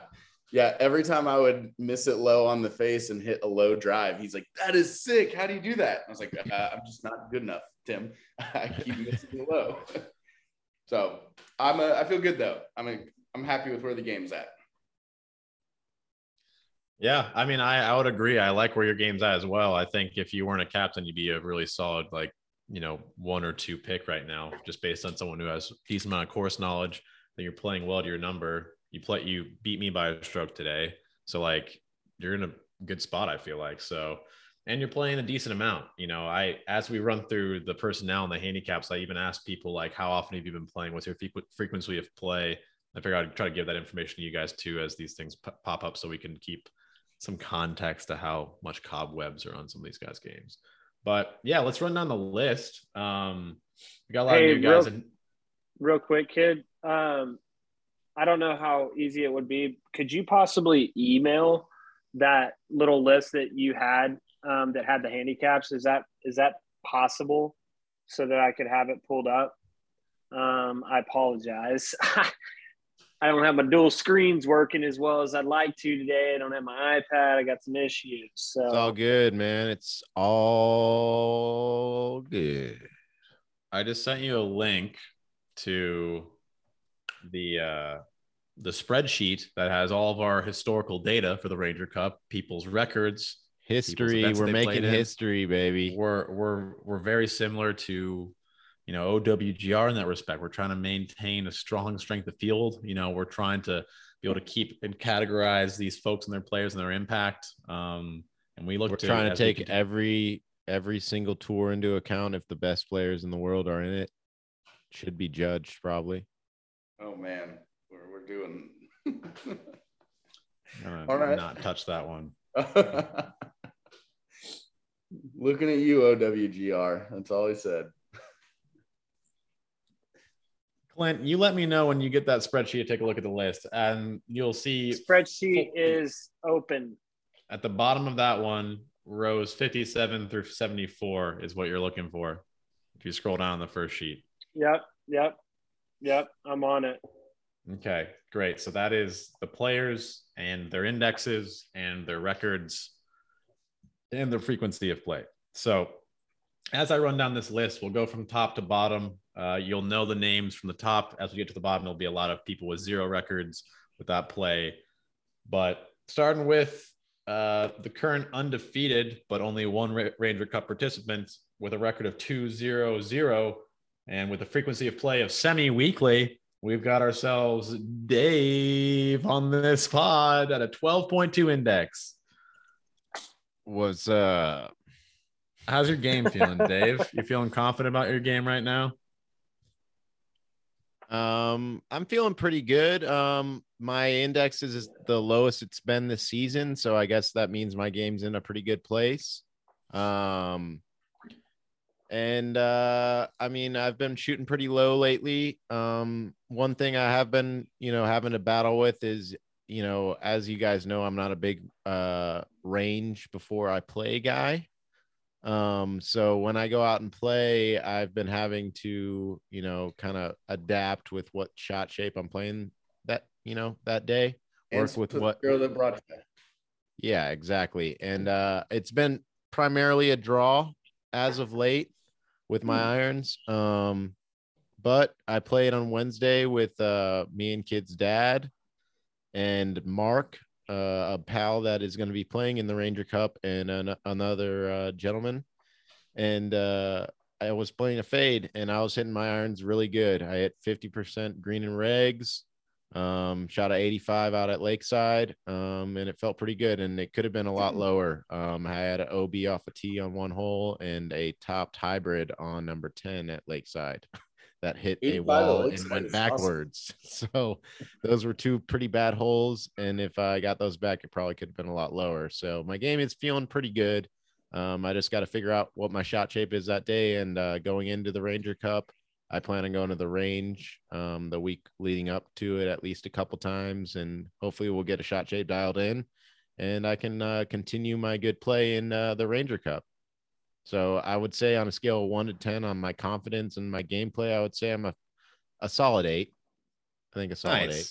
Nice. I, I was hearing that through the lens of someone who was like doing their press conference after their round and like where their game's at. And I was hearing like, yeah, I pumped one OB and I top one into a wall, but I'm fe- overall feeling really great about my game. I said I hit 50% green and reg though as well. So also, if a pro had said that, they'd be like, my game's in a great place. I hit 50% of the greens. Hey, I know, I'm comparing to a pro. I just that's where my head was filtering it, and it just because you were using the tone of voice and like the breakdown, I was just laughing in my head about it. and Um, also for me, I think I had uh, 35 putts. So anytime that I have uh, less less than know, a two putt average. less than a two putt average, that's good for me. So Joining from a phone somewhere in the US of A. I don't know who this is. I don't know the phone That'd be number. Who is on the line?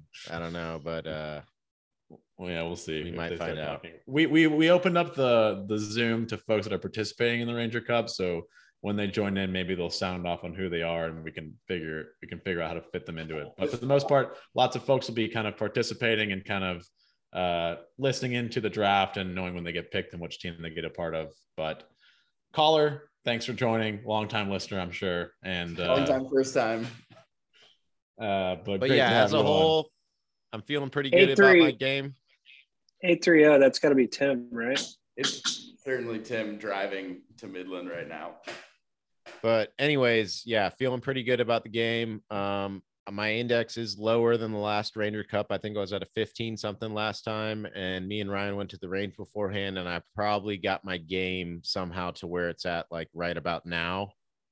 Um, so that really played an advantage last time. I won't be working with that this time, but I, I I've been playing pretty close to my handicap like lately. So 12 is the lowest you've been in quite a while, right? You're playing really good golf, it sounds like.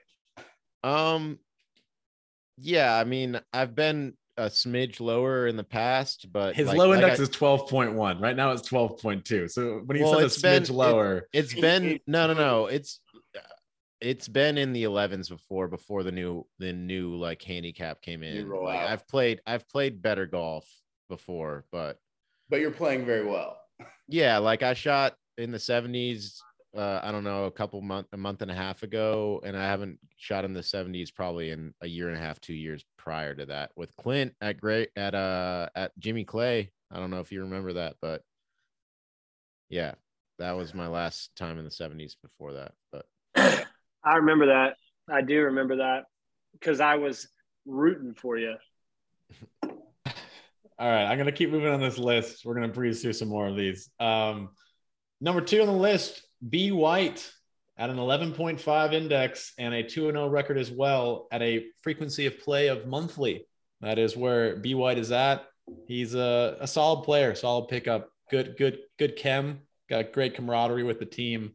I was Uh, paired up with B White um, for the round at Star or no at uh, Kissing Tree last year, and uh, he was our. We played the uh, best ball and then scramble, and he was a delight to play with, and he was sinking putts. Um, it was. He's real, he's got real Will Zalatoris vibes. Except he uses a normal, normal putter, which I respect. I, I mean, um, he's insanely small, and he can stripe the shit out of the ball. Okay. Um, he is long. I mean, like sneaky long. Yeah. Yeah. He's yeah, also he a can, fellow Rickie Fowler fan, which I respect the fuck out of. Uh, he is. I've seen him in head to toe Puma gear on the golf course more than oh, yeah. once. More than once. When you say Will's Will Zalatoris vibes, I immediately think that his putting stroke makes you want to throw up. Like no, no, no, no, no, no, no. That part, that part's much different. But yeah. I did, uh, I did find out he shelved the Scotty Cam the other day, I believe for the spider. Yeah, as long um, as as um, long as he didn't go to a broomstick, we're all good. yeah. yeah, no, he's not but with one of those. I'm always happy to hear that we got a spider boy, a new spider boy in the mix. I think I think he's a spider boy right now, if I'm not mistaken. I gotta ask him. I know he shelved the Scotty Cam though. I know he did. I mean, the spider's the best putter in the game. I don't care who you ask. It's phenomenal. I love it. I'm a big fan, big a card holding member of the Spider Boy Club. Love it. We should call it the multiverse. I feel like. I don't. I don't okay. think we should do that. All right, we've got 14 more people to yeah, get through, so we're gonna, we're gonna yeah, we're gonna have to pick up some more on. Uh, Tim Summers, who was yes, Tim Summers is third on the list with a one zero and one record, one uh, one win, one tie, uh, a bi-weekly player, uh, potentially on the Zoom call right now. Who know really knows? I'm not sure what Tim he would say about his be game. enjoying our conversation while he drives, which I respect the fuck out of. That's completely fair as well. Um, what I can say is that Tim's game, from my understanding, is in a pretty good place. I, he had some strong holes today and yesterday. Um, you know, I think generally he's probably just miserable in the heat, which I think a lot of people will be.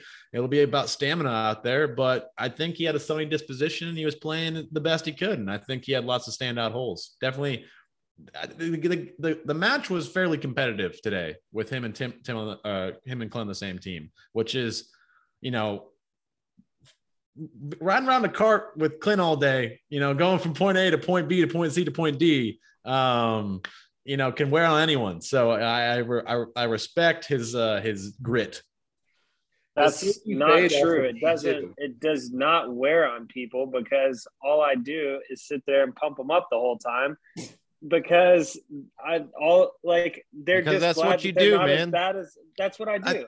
I, I not, thought you said you were chirping your teammate today. You were shit talking no, your teammate no, today. I only made I only made that one comment that I I don't remember. Ryan called it out like when I said I it. remember what you said, but I was just like, I don't. Dog, that was a jab.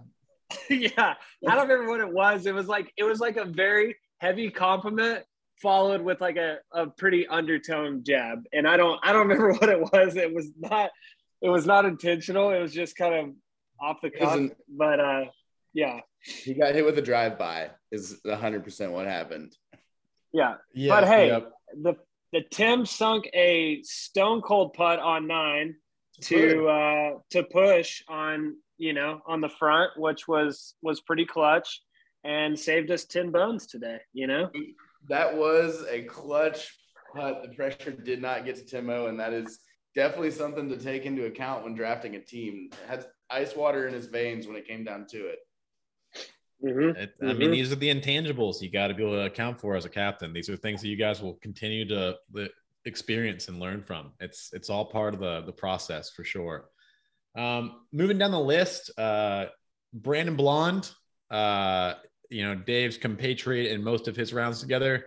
You'll hear this when I say this again as he puts his headphones on. Brandon Blonde at a 14.5, uh, a 2 1 and 1 record with a weekly cadence of playing. Um, Dave, you play more golf with Brandon than anyone I know. Uh, you know, mm-hmm. where's where's Brandon's game at right now? Um, it's just about where Brandon's game is all all the time. You know, he has a capability of going out there and shooting mid 80s to low 80s at any given moment. And then he's his own worst enemy. He's uh he can get down on himself real quickly. And uh, if you're paired up with Brandon, you just got to know that you got to be that that leveling force, get, keeping his spirits high, letting him know that you know he he's got it. He's got 17 more holes. It's not a big deal we we can keep this thing going. It's a team aspect here, man. We just need a, a some a, a, couple good holes out of you. That's all we need. That's all we need, my man. But yeah, no, he he he has all the he, he he has all the things that he needs to have to play well at the Ranger Cup. And it seems like he he does rise to the occasion for these things. He I think uh you know the little bit of added I don't I don't want to say pressure, but excitement to being a competition and uh, something that we've been keeping track of and uh, you know just uh, wanting to be on the winning team. I think that brings a little something out of him and uh, yeah he he likes it. He takes it serious and uh, i think uh, i think we can look forward to another good ranger ranger cup from brandon if i if i had to put my money somewhere. I i couldn't agree more. I got to play with brandon. Um I don't remember if it was the first Ranger Cup or the second one. I think it was the first one.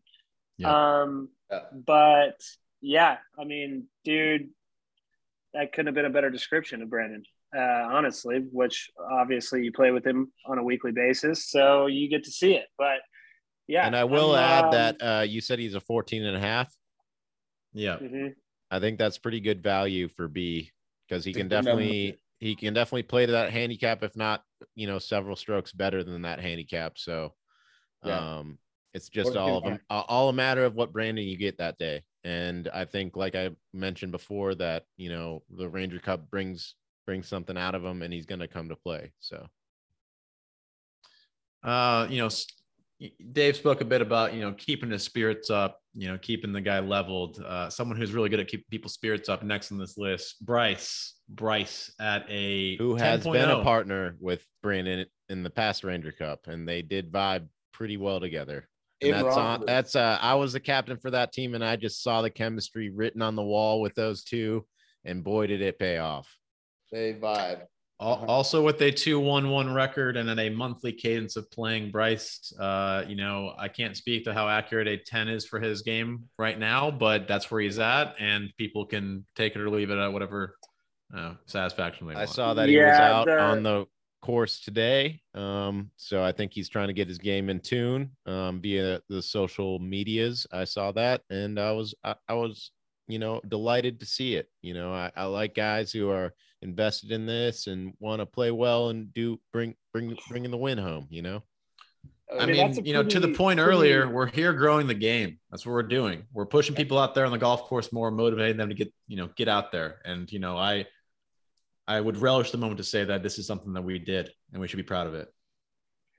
Hey, I mean, this is this is going to be a good time, and we're we're bringing some people together to to battle royale, and I think it's going to be pretty rad. Bryce, I mean, like you said, Dave, uh, he can he can get the people going. Uh, he's he can he can uh, he can really get after it, if you will.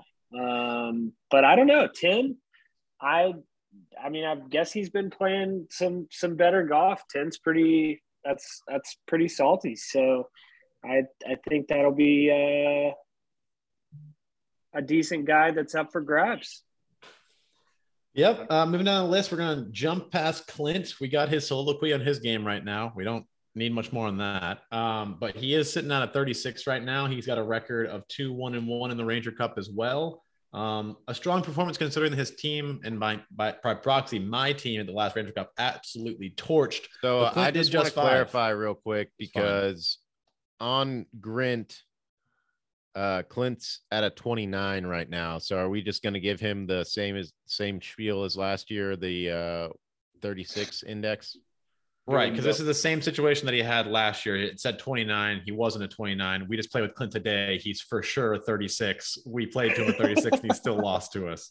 And we had him playing from the white tees as well. So 36 uh, is a good number for Clint. 36 is a good number for Clint from what we saw today. Perfect. I just wanted to clarify. Yep. Um, we already got over Ryan's as well. He's also two one and one in the Ranger Cup. Plays at a semi-weekly cadence. Um, we heard on Ryan's game.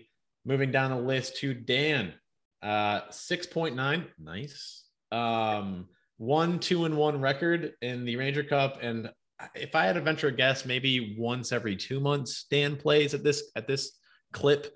Uh, Probably.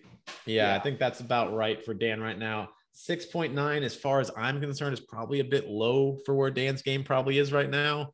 Um, yeah, that's I do I have. But like Brandon, I think he can come out and play good golf even if he hasn't played well for a while. But it could be the complete opposite where it works against him and he could play shit too. Uh, I haven't played nearly as much with, with Ryan, and I'll let him take the wheel after this. But that's just my first impression of Dan's game. I think you're spot on with that impression. Uh, when Dan is on, Dan is on, and it's a, a scary thing to have coming at you. Um, I can confirm that he has been grinding on the range the last couple weeks. Um, he's got a new job and he- he's got some time to to hit some balls after work. So I know he's been putting in that swing work. Um, Six point nine is pretty. It's salty for Dan, um, but he did go and and shoot even par at uh, Lions or I think it was Lions like a year ago that just totally screwed him up. So um, he's a little lower than he could be, but I tell you what, if there's that's somebody that I want as a scramble partner because he can hit some golf shots. moving down from Dan. Uh, myself uh, at a 6.1, 1, 2, 1, and at a semi weekly cadence. Um, kind of kind of like practice time as well with that. Um, you know, in summation, I already kind of touched on it. My game was in a wonderful, beautiful, just happy place back in April. Uh, I was trending down to a scratch index. Uh, Clint was about to be paying me some dollar bills for our, our bet that we have.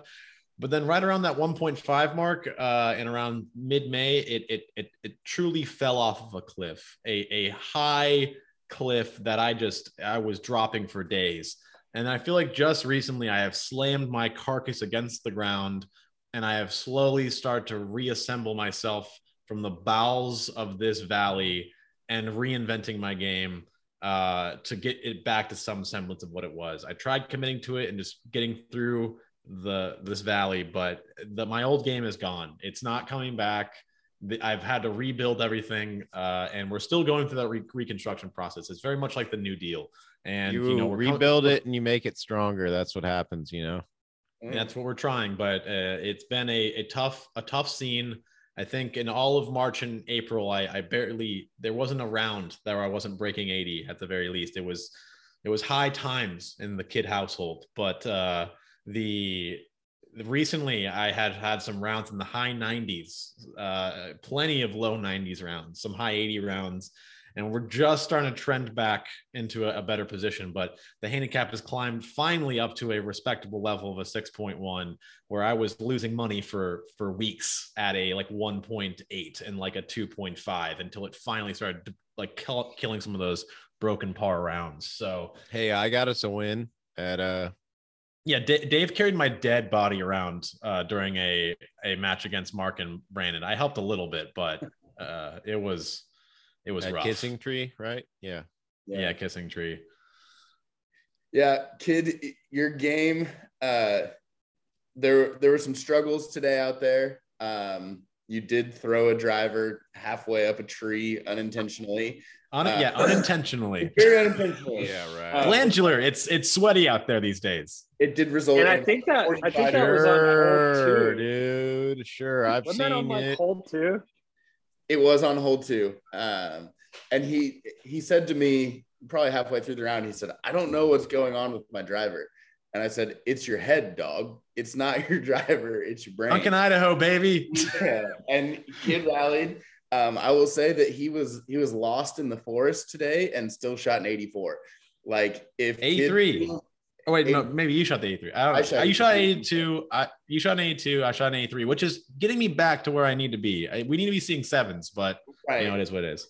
And it, if you have your game, like you were struggling and you shot an 83, So if you're on, you can definitely do some damage at these courses. Couldn't So just couldn't, couldn't make any putts. Could, couldn't You- make any putts. you did That's have a kind of the story of as of late with you, though. I feel like Well, we we found something with the putter. Like oh. the the putting was bad with Dave recently, but I've changed up the putting stroke as I've changed everything in my game now. And Clint and Ryan can attest the pace in the line was damn near perfect on every hole. They just weren't perfectly matching up. We were burning edges. Yeah. We were lag putting our dick off. We just couldn't get a birdie putt to drop. Yeah, there was there was like it was a game of millimeters, not even inches for you today. Like it was like you could have just yeah, you you draw you probably missed out on five birdie putts that all should have gone in, but they didn't. So that's how you end up at an 84 and not a 79. The, That's the one thing that makes me feel and not fuck. Sure. Um, the one thing I will take away is that it feels like the strength of my game again is my irons and my wedges, which usually is like my bedrock that like I build the foundation from. And I was struggling off the tee, which I'm kind of used to sometimes. So like knowing that like I felt confident with my irons and my wedges in my hand again, like is a nice feeling when I had been like lost with everything for like a month and a half. For So like knowing that like I was striping those out there today, like made me feel better. yeah. That if we can just get a hot driver day, like 70s back on the table. Boy, you were right, before we that- before we move on from you, kid, uh, if you had to assess your game with the handicap index that you're given for this tournament, what do you think your value is in re- in regards to that? I would rather like hear Ryan and Clint speak to it since they just watched me play today and they're Sure, Then that I we said can do that six too. point one. Yeah. Um, uh, yeah, I, I that's where I would put it at. I mean, I feel like that's what I was was just getting at. That at a six point one, with kid having an off day and still scoring, like I think there's some value there. I think that he's got a mid to low seventies round in the tank if things click, and uh, you know he definitely loves the competition. So there's some value for sure. I've got t- I've got two weeks. Like it's locked at six point one. If I keep putting in the work, I could see it going back down. Um, but that requires me still putting in the work, and I have a pretty busy fucking week and a half. So maybe that doesn't happen. Well, and even even if I mean I not not as similar to Brandon, but as long as kid can stay out of his own head and and just like let a golf shot bring him back, I think he'll be fine.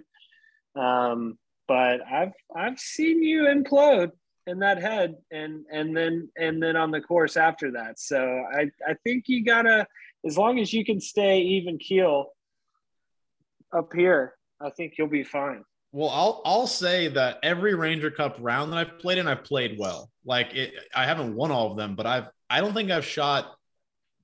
I don't think I've shot in the 80s in the Ranger Cup yet. Like it, it it's difficult. You have some rounds that are like alt shot and scramble, but every time that I've been on my ball, like it's been pretty solid play, and I'm hoping for that to continue. I do think I play better under pressure. Yeah, I believe that. I've definitely seen you in some pressure situations. I think you you enjoy that. You like you like the test. That, all right. So moving on from me, uh, Mark.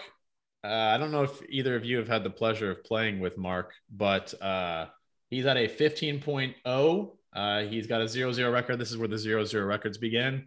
At a, probably a roughly a weekly cadence. Does that make sense, Dave? Is that fair? He's playing about yeah, once a I, week. he's probably similar to me, like semi weekly. I, I I mean, I'm closer to weekly. I try to play once a week, and usually it's with Mark and Brandon.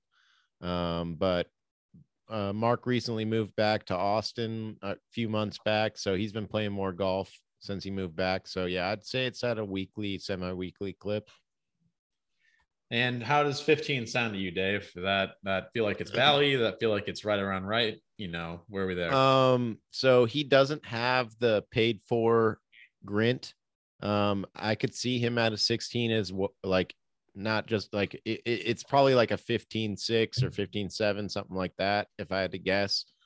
Um, but uh Mark has the ability, he can literally shoot in the 70s if it clicks for him. He is a a good golfer, like in in all like all respects but he you know like a lot of people um things can set him off and he can go into a whirlwind of not playing well for whatever reason. If it's the group in front of him is slow, if the group behind him seems like they're going to be hitting into him, lots of things set him off.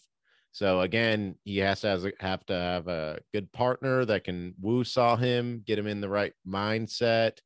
Um, but you know, he is a delight to play with, uh, absolute, you know, crack of a guy. And uh, I, I think uh, it'll be interesting to see how uh, a little bit of competition put, you know, what it does to his game because I haven't really seen him in a, a, situation like this, but I have seen Mark play really good golf. He's had some good little glimmers of golf over the past few months that I've seen. As of lately, it's been, you know, mediocre for him. Um, so I think, you know, at a at a 15, you know, I think he can definitely outperform that.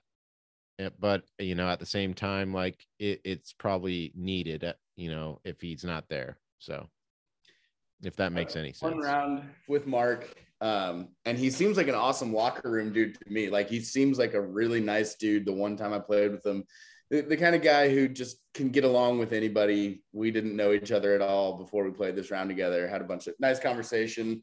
Really funny dude. Uh, I think he's going to be a good fit for one of these teams for sure. Yeah, I think down. he can he can fit right in for sure. I've only played one round with him as well, if I remember correctly, but yeah, agreed. Moving down the list, uh, this is someone that is one of Clint's friends. I don't know if any of us have played a round of golf with him before. Maybe like I don't know if he was at your bachelor party potentially, but Jeff, thirteen point eight. Uh, these are all zero zeros. Uh, apparently plays daily. That was what threw me off. Apparently plays daily well, is what he told me. So, so he he does like up until very recently that was probably true. Um, he lives on a golf course, um, and he was probably really getting out there daily. Uh, he was in the boat business and uh, left and was just kind of odd jobbing. So it gave him a lot of free time. Um, and he just recently got back into the boat biz. So he is now having to be at the office. So I imagine that daily has dwindled, but that's as of like literally within the last couple weeks. So he he's been playing some golf, and um, and I imagine his handicap's pretty accurate. Uh, he is like the type of guy you want on your team in the sense that like he's positive guy, positive guy, positive guy. Like I don't David, you could kind of compare him to Brandon in the sense like when Brandon's pumped and Brandon is on, like the type of banter you get from him, the type of confidence you get from him, that type of thing. Um, that's Jeff through and through. But even when he has a bad hole, like he blows it off and he's he's on to the next. So he's he can be he can be a, a pretty good force at at uh 13-8 i think that's probably a pretty pretty accurate one for him i did uh, get to play with him at the stay and play that we did at links at lands end um, not too long ago so i say not too long ago i don't even remember when that was i think it was maybe march uh, but whatever um, yeah so he could be a he could be somebody worth having on your team for sure Nice. Looking forward to having him. That's I always like us expanding the group into new folks. So that's always great. Excited for that. I played with um, him a couple times in Costa too, or maybe just once. But yeah, he he definitely has the ability to play well. Um, and it sounds like he's been playing a lot more golf lately. So I'm excited to see. Yes, sir. Good deal. Good deal. Moving down, uh, one of the pull-ins from Ryan's side, which is a good mix of these two captains having their own kind of like flock of guys that they know pretty well. Um, Evan at a 7.6. Uh, and I don't know how often he plays, maybe like weekly or a couple times a month. I don't really know. Yeah. Um, almost every time I play golf, Evan plays golf. Um, Saturday when it was 107 was the exception, but I did get word that he went to the range that afternoon instead of playing with us. I don't know, man. I'm still uh, look. It's going to be hot for the Ranger Cup. It's going to be 36 holes. You're backing out on a Saturday round with the boys trying to get some clinic time at the course. And I don't know. You should be thinking about that as a captain. He is as fair weather as fair weather gets. Uh, I don't know anybody who gets Uber Eats more than this dude. Like conditions are crucial for him. If he can back out, he will. Um, that said, he plays a beautiful little high draw. Uh, he can strike the golf ball. He's a great putter um, and he's from this area. So he's a stick. He's playing really good golf. Um, he and I play quite a bit together, and it's usually kind of a, a showdown between the two of us of who's going to come out on top. But we shoot really similar scores. Um, yeah, and he, he can ball for sure. Nice. Good. Nice, succinct recap, Brian. People should take note. That was well done. Uh, moving on to Garrett. Garrett Clint, another one from your flock at a 23.0. Um, apparently plays at a relatively monthly cadence. Um, what do we got to say about old G? Oh, Gare Bear. Um, I played a lot of golf with him in the past. Uh, he's down in the Houston area, so obviously I've been gone from there for a while. Um, so I haven't gotten to play with him, and and he hasn't been playing a tremendous amount of golf lately. Um, so with that being said, at that 23, it's probably um, it could be good if he's on because the dude can strike the ball. I mean, like off the tee, if he can if he can keep it in the right direction, it's gonna go far. Um, but you know that's a big if. So he could he could be a really solid teammate if uh, if he can keep it together, if he can if he can kind of piece together around, he can definitely pick up shots here and there that that uh, you know somebody else might be dropping the ball on. So I could see him being a possible good player. I mean, you know, obviously when you get in these high handicaps, like if they have the ability to do well at any point, it can be very beneficial, especially with those double pops here and there. So, yeah, um, and they boost they boost any partners handicaps as well in those averages, whether it's alt shot or scramble. You throw in a low handicapper with them, they get all of a sudden a boosted handicap, and all of a sudden they're popping on holes they never pop on. Yeah, exactly. Yeah, yeah, it could be somebody that's good to pair up with uh with a low handicap. So yeah. Solid, solid. Uh, moving on the list to, I believe, a another one from your your flock, uh, Justin at a 20.0.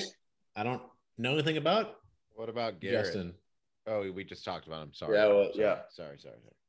Yeah, no, Justin, uh, that's my brother-in-law. I was just in Colorado with him. We played a pretty badass course up there uh, in the Vail area.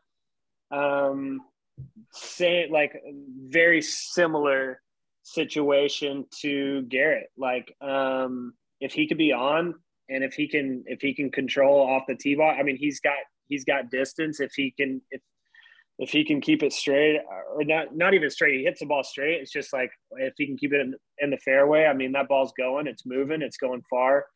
Um, i mean he he's definitely got the ability to hit a good golf shot. Um, and if he's and if he's on once again at that 20 handicap which is accurate i mean he you know he generally is gonna is gonna be a mid mid 90s golfer. Um, he can he definitely can shoot over 100. He shot 102 when I played with him the other day, but I mean, he's also been known to pop into the 80s here and there. So, um, I mean, if he if he could happen to be on once again, pair him with a low handicap, it could be a pretty uh, pretty heavy force. Nice. All right, moving down the list again to Pete. Peter Piper picked a pepper, 2.5. Uh, I don't know how often Pete plays. This is someone from Ryan's flock although not on neither of these guys' teams yet per se. But this is the lowest index of the group of guys. Uh, Ryan, can you speak to this stick? I can't. Oh, before you speak, oh, hey, before you speak to Pete, we have someone joining the call. It looks like he's either in the passenger seat or he's driving. If he's driving, get off of the call or set it down somewhere. Uh, we have Bryce. Bryce in the mix. We've already gone over his handicap, but how are you feeling, B? Man, just got off the course with my boy. Played up in old Huntsville, old Elkins. Um, played like shit today. but I'm gonna but I'm gonna bring myself together uh, for the next few weeks. So, But you're also vibing. I know that. oh, dude, I'm always vibing. That's not a that's not a problem because I'm fucking ready. Okay, Question in the I am ready whenever we get there. That's it. We love to hear that. Bryce, you right now we've got you at a 10.0 index. Is that how you're feeling like you're playing right now? I mean, my last two rounds were 84, 84. This one got up a little high, but you know, I like to not sandbag. Um, I'm not, I'm not one of those people, so I'll just play whatever way. Would you say you're shit out of that? would you say you'll be cooling maybe in an upward direction in a couple weeks? I, I fucking hope so. Hey, you better believe that, my guy. Oh, who's am I on And- someone's? We have Now not we're about to we're about that- to literally start the draft. You came Yeah. at the perfect time. All right, all right. I hope I don't get limp wrist over here. Hey, Yeah, Bryce, no, I have no to know. worries.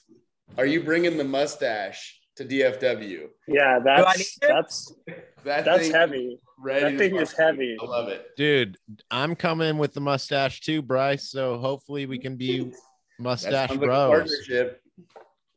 Stash All right. Ghost. All right, Yeah. let's let's get through the rest of these names, then we'll kick off the draft. Um, those of you that aren't talking, try to be quick on the mute button in case there's any sort of noise. I'm mostly just talking to you, Bryce, just in case Dude, there's some Bryce is squall fine, noise. man. He's a All right. professional. Zoom culture. He's He's good. got it. He's locked in. Um, all right, moving on. We already I already spoke to his name, but Pete Ryan, lowest index of the group of folks. Can you speak to Pete a bit more? I can, yeah. Uh, pizza stick. I play a lot of golf with Pete. Uh, you see it right there, 2.5. The dude can go low. Uh, he does stand on the wrong side of the golf ball. That could be a problem for you. You always need one lefty. Yeah, exactly. He is definitely the lefty. Um, hits the ball a mile and he can score. Uh, Pete can play. There's just there's no other way to say it. I mean, that's why you get a 2.5 next to your name. Yep. I mean, as simple as that. The guy can go low. Um, last one on the list, a bit of a ringer, uh, you know, kind of like a, a, shadowy figure that may or may not be there this upcoming weekend. We're still looking for a flex spot. But uh, Brian uh, from uh, Clint's flock, uh, can we speak to Brian's game at all? We don't even have an index for this guy. I don't. Um, I, I don't have a, a great explanation. Um, I mean, he, I've never played golf with the guy, but I flow ride with him every week. And um, That's incredible. he, He Well, says he's a a I- stick, baby. well, he does. He does. I mean, he he used to play a ton of golf. He says that you know he was like a, a golf pro at a at a spot at one point in time. Um, I think in Hawaii. I think he was living over in Hawaii and and uh, doing the golf pro thing for a little bit. And um, I don't I don't know what that speaks to his game currently. I don't even know if he's going to be able to be in this draft. I'm going to pick him as my last pick. Um, if he can make it, that's great. I don't know what his handicap's going to be. Um, I don't know how much golf he's been playing recently. He told me he was going to try to grind out some rounds before the Ranger Cup. Um, but if I if he can't play, uh, I will see him tomorrow night, and I'm going to kick him in the dick. So it's fine.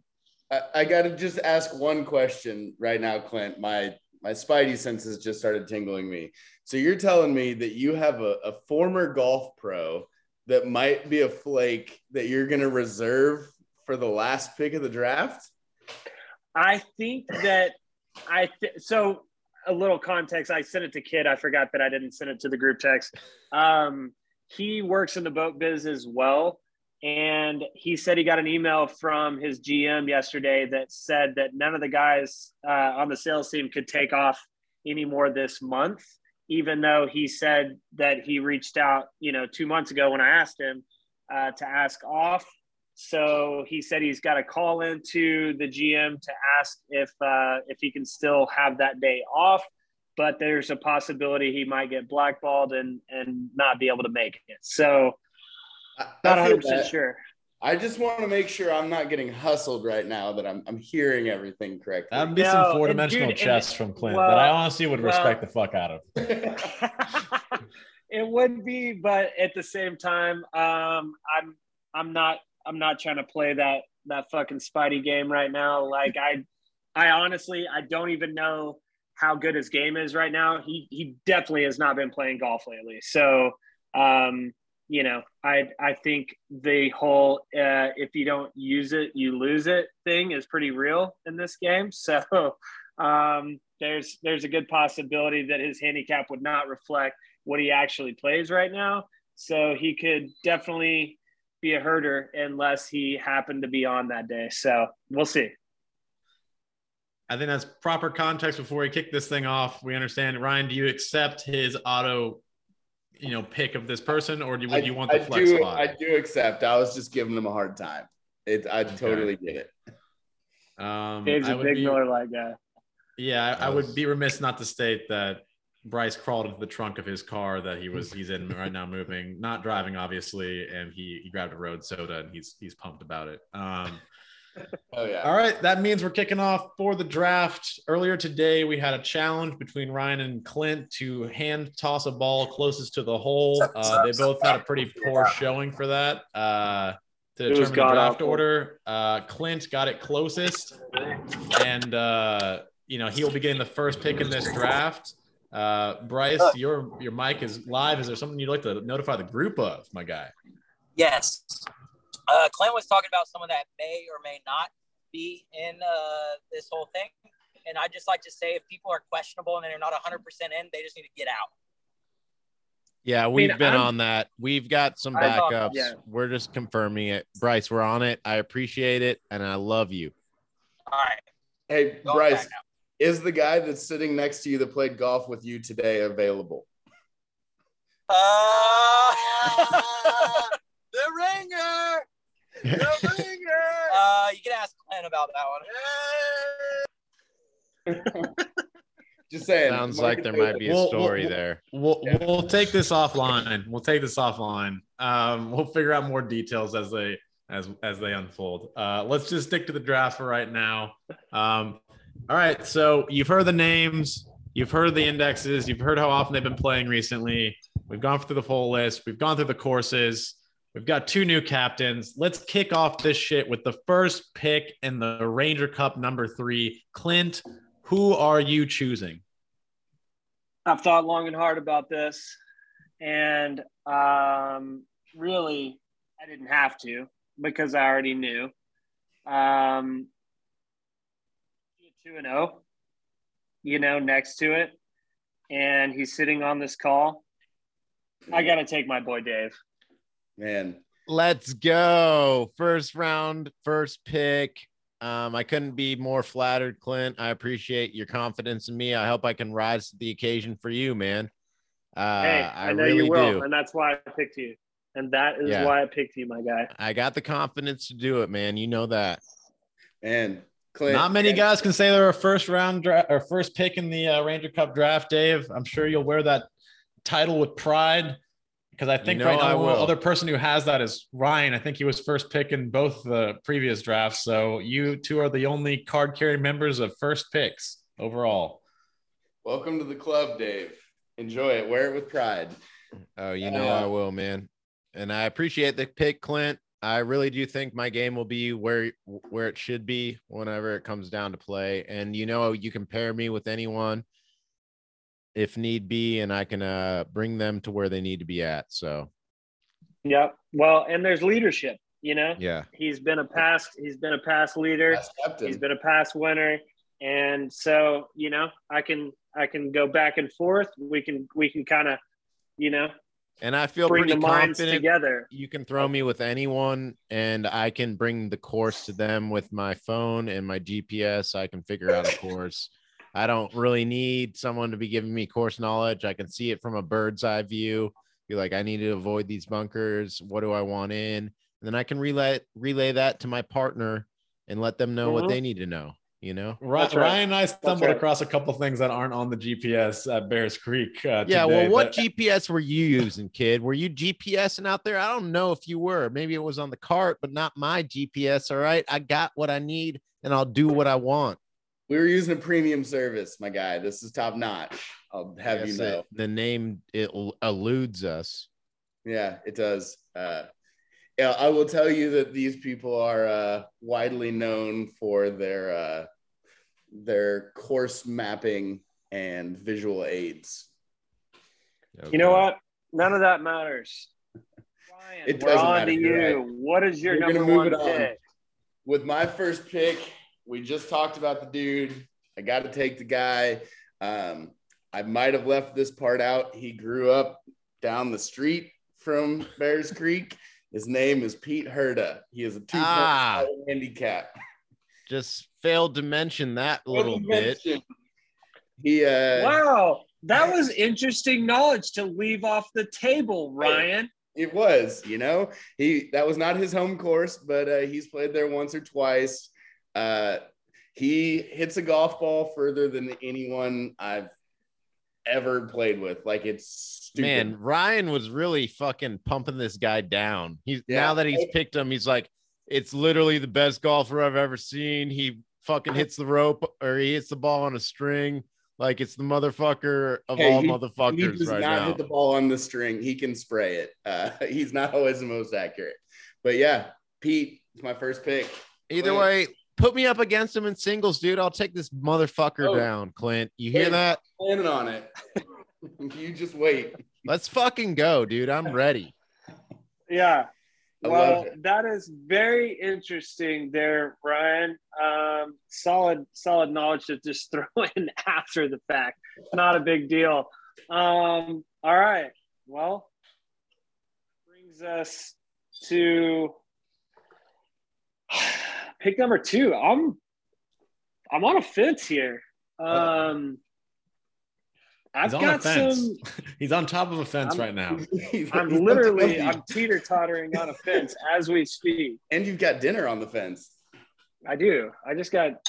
I just, That takes man. talent to fucking Yeah. eat on a fence. Some course strength. yeah. Well, so all right. Gosh damn, this is tough. Oh. Okay. Pick number two.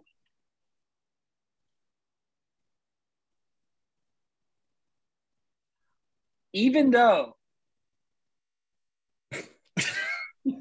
is a one in front. I see the. I saw it today. It's Tim. Possibilities. I see the possibilities. I am bringing the brothers Ream together as one. Oh, what Whoa. do you? What were you saying with the one With though? the I don't one. know that. What are you talking about? The Well, one, oh, it, one win. it's well on Oh, the one record. It's it, it's it's got a one in front, which Gotcha. you know gotcha. we're gonna I we're gonna put what you were that talking about. past. We're gonna put that past. I think Kid, who has played both places, could be, um, you know, a good breadth of knowledge. I think if he can get his shit together, I know he's gonna play some golf uh, between now and then. Um, I know he's gonna be somebody that I think I can count on. And you know what? Even though it was last pick last time, he had me. You know, so. I, I'm going to go ahead and I'm going to bring him in the mix. And I think the brothers Ream, who have always been battling Royale, could come together as one and it could be a force. We'll see. This is I, Not I that I'm will, gonna pair- I I'm not will, gonna I will y'all, say, but- I'm not trying to get into too much locker room talk right now. I think both of our minds could be spread out amongst the team and probably benefit in that way too. And that's something to talk about off pod. But yeah, that's just something, you know. And I, I would love to be with Kid uh, as a team. I, there's no doubt we would win our matches, but uh, I think it, No it may be better to, you know, kind of spread us out, give the knowledge of the courses, my GPS, both our games, you know. Man, Clint, you caught me off guard there. The shit talking that I heard today, I thought you were gonna let kids slide down the board. I thought I was gonna get away with one. Um, you're you're such a fucking idiot. Like, there's no way he would have chose Pete. Uh, like on his second pick, he doesn't know the guy. He could have thought he was saying like it was a vanity handicap. If you were trying to get me, you knew you were gonna have to take me look, like I've got my early. strategy. I, I got it under control. Um, speaking But just saying that you thought you were gonna let me slip, like I did. I really thought that he was sleeping on you. I did. Hey, do you know what I did today? What did you I do? played today? it properly because all I did was talk shit about Kid today, knowing that I was gonna take him number bullshit. two. Oh, 4D chess, no, baby. 4D chess. You're so full of it. He's never even seen a chess Clint, before. dude, what a captain. All right. Come on, I, I got go. my pick teed up. My second pick, I'm taking the one, the only Evan McGee. He plays with Pete every week, DFW native. Now he plays every week. Every, He, he he plays. said he plays every time that Ryan plays, Yeah. and he said he plays every week. So it's Yeah, every sure. week. Now he plays every week. we probably miss one week a month. Either way, the Evan is on the squad. Evan and Pete. That's what I'm here for. Clint, back to you, dog. I, I, Can we all, All one right, second? all Can we all appreciate the sun setting on Bryce's face right now? It is beautiful. Uh, it, it's gonna play well. God, in what this a majestic format. sight. Gosh damn it. yeah, that looks good. That looks good, Does. B. All right. All right. So I'm at a little bit of a crossroads here. There is, man, I am at a crossroads here, but there is a hype guy that just brings the heat. Is he on And this he, and podcast? he may or may not have just sun shining on his face right now, knowing that he needs to be on this squad. Boy, Bryce, I'm taking him. I'm taking him. God, I knew it was coming. I knew it was happening. You need that. You you get you just gotta have. See that right there? You gotta have it. You gotta have it. I Dude, respect it. all I'm saying, Ryan. Bryce, I'm stoked I'm to a- have you be a part of the squad. You God, know, Jesus. Ryan's gonna be flying that the white flag legal? after the first day. I'm so sorry. Like, Hey, well, we'll see, Bryce. God. I do. I have to say, I'm feeling just astronomically outnumbered on this pod right now. I'm surrounded by Team Clint. Uh, Team, we ready. We are born ready. they ready. They ready. We'll Clint, see uh, just, just to- yeah, Go ahead. never mind. Okay. I, I don't want to play. I don't want to play captain. Like it's his draft, so I, I that's why I'm backing up. okay. Thank you. Um, man. Whew. Hmm. Hmm. Hmm. Hmm. Well, look, I've already gone Team Homer. I'm gonna stick to Team Homer. I'm taking my guy, my former roommate, Mr. Dan Carish. He's on the squad. Wow. Dan. Have you guys not been on a team together? Um, Yeah, he was on the last year- team with them. Yeah, yeah, we But have. what about the first Ranger Cup? You guys were on the same team as well. No, I'm sorry. I was talking about the first Ranger Cup. I Yeah, the first misspoke. Ranger Cup we were on the team last year. We weren't. Yeah. Hmm. Yeah, So it's a coming home party. it is a coming home party. Dan, welcome back to your happy place. Really excited to have him as part of the squad. He is also a vibe guy. He uh, he can play with anybody. Dude has more fun than anybody I know, except for Bryce, maybe. But Um. All right. Well, that makes uh, this next pick pretty easy for me. Yeah. Um, he probably happens to be who I get to play with damn near more than anybody. Um, you know, one of my good friends, business partners, real Will Zalatoris vibes. My boy B White. Be white. I was really, really close to taking B White there because I knew he was your next pick. Um, but I didn't want to leave Dan on the board and. As a uh, former partner and maybe potential future partner of B White, I uh, I'm happy to see him on the squad for sure. You know, he's uh, I think a definitely an added benefit to any anybody he's paired up with, and I think it's a you know a plus. We're happy to have him. At least I am. Absolutely. Yeah, for sure. All right. Um, my next pick, I'm gonna mix it up a little bit. I'm taking Mr. B. Brandon Blonde. B is on the squad. Fuck! There's yeah, no team I did- soul. yes. Damn it! I, I really, I really out. did not think that you were gonna take Brandon. That was my next go. I'm bummed. I knew it was your next one. I knew I was taking either B White Ah. or B Blonde from you. So I'm excited to have him on the squad. The dude can game. I think we're gonna have some fun. That just sucks that Team Soul can't make an appearance, baby. that is a bummer. Um, but that's all right. But That that, still means right. Team Soul is undefeated, so that's sick. That's true. Um, wow, Ryan, I did not expect that from you. Sorry. Um, all right. Well, uh, then that leaves me with um, somebody that I know keeps a positive vibe. I know can play some golf. He's living on a golf course. I'm going to go with my boy Jeff Kaiser. Okay. Okay. I'm happy to see him. Played one wa- round with him in a majestic Costa Rican vibe, and we were vibing. Mhm. So Mm-hmm. That's All right. My next pick, I already got it queued up. Uh, I just played 36 holes with this guy this weekend. Got some course knowledge. Uh, Timmy Summers, Timo, Mr. Chalamet, Mr. Oliphant. Tim, you were on the squad. Hell yeah, Looking forward to Clint. it, I mean, man. by Tim. Oh, Oh, he responded. Yes. Here. Let's go. what did he Let's fucking do? go. I He missed just, it. Tim's talking right now. I can't hear him. Wait, Tim is on this call? He's an Yes. hour.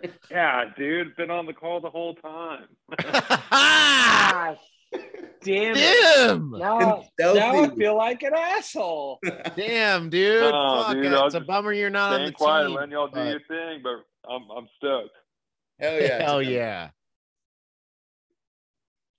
All right, solid pick because that was my next go. Sorry, Tim. I'm sorry I let you drop to the bottom like that. That's my fault, dude.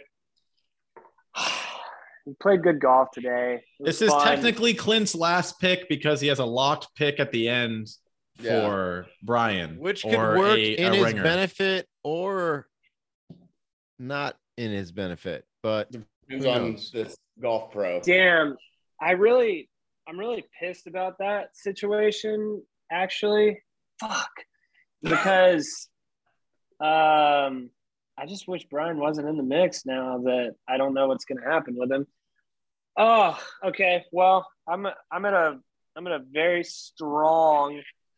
Don't know what to do here between my boy Gare Bear and Justin, uh, my brother-in-law.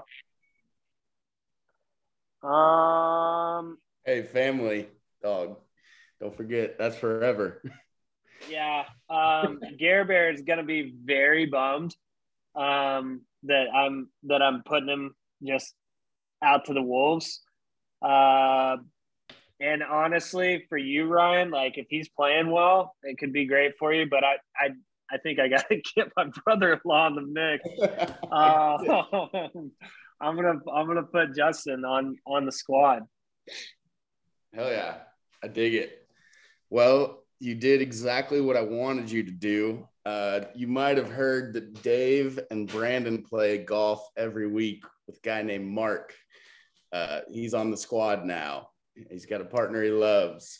So, Mark, welcome to the squad. And then uh, I guess I got Gare Bear on the squad as well. Tim hyped him up.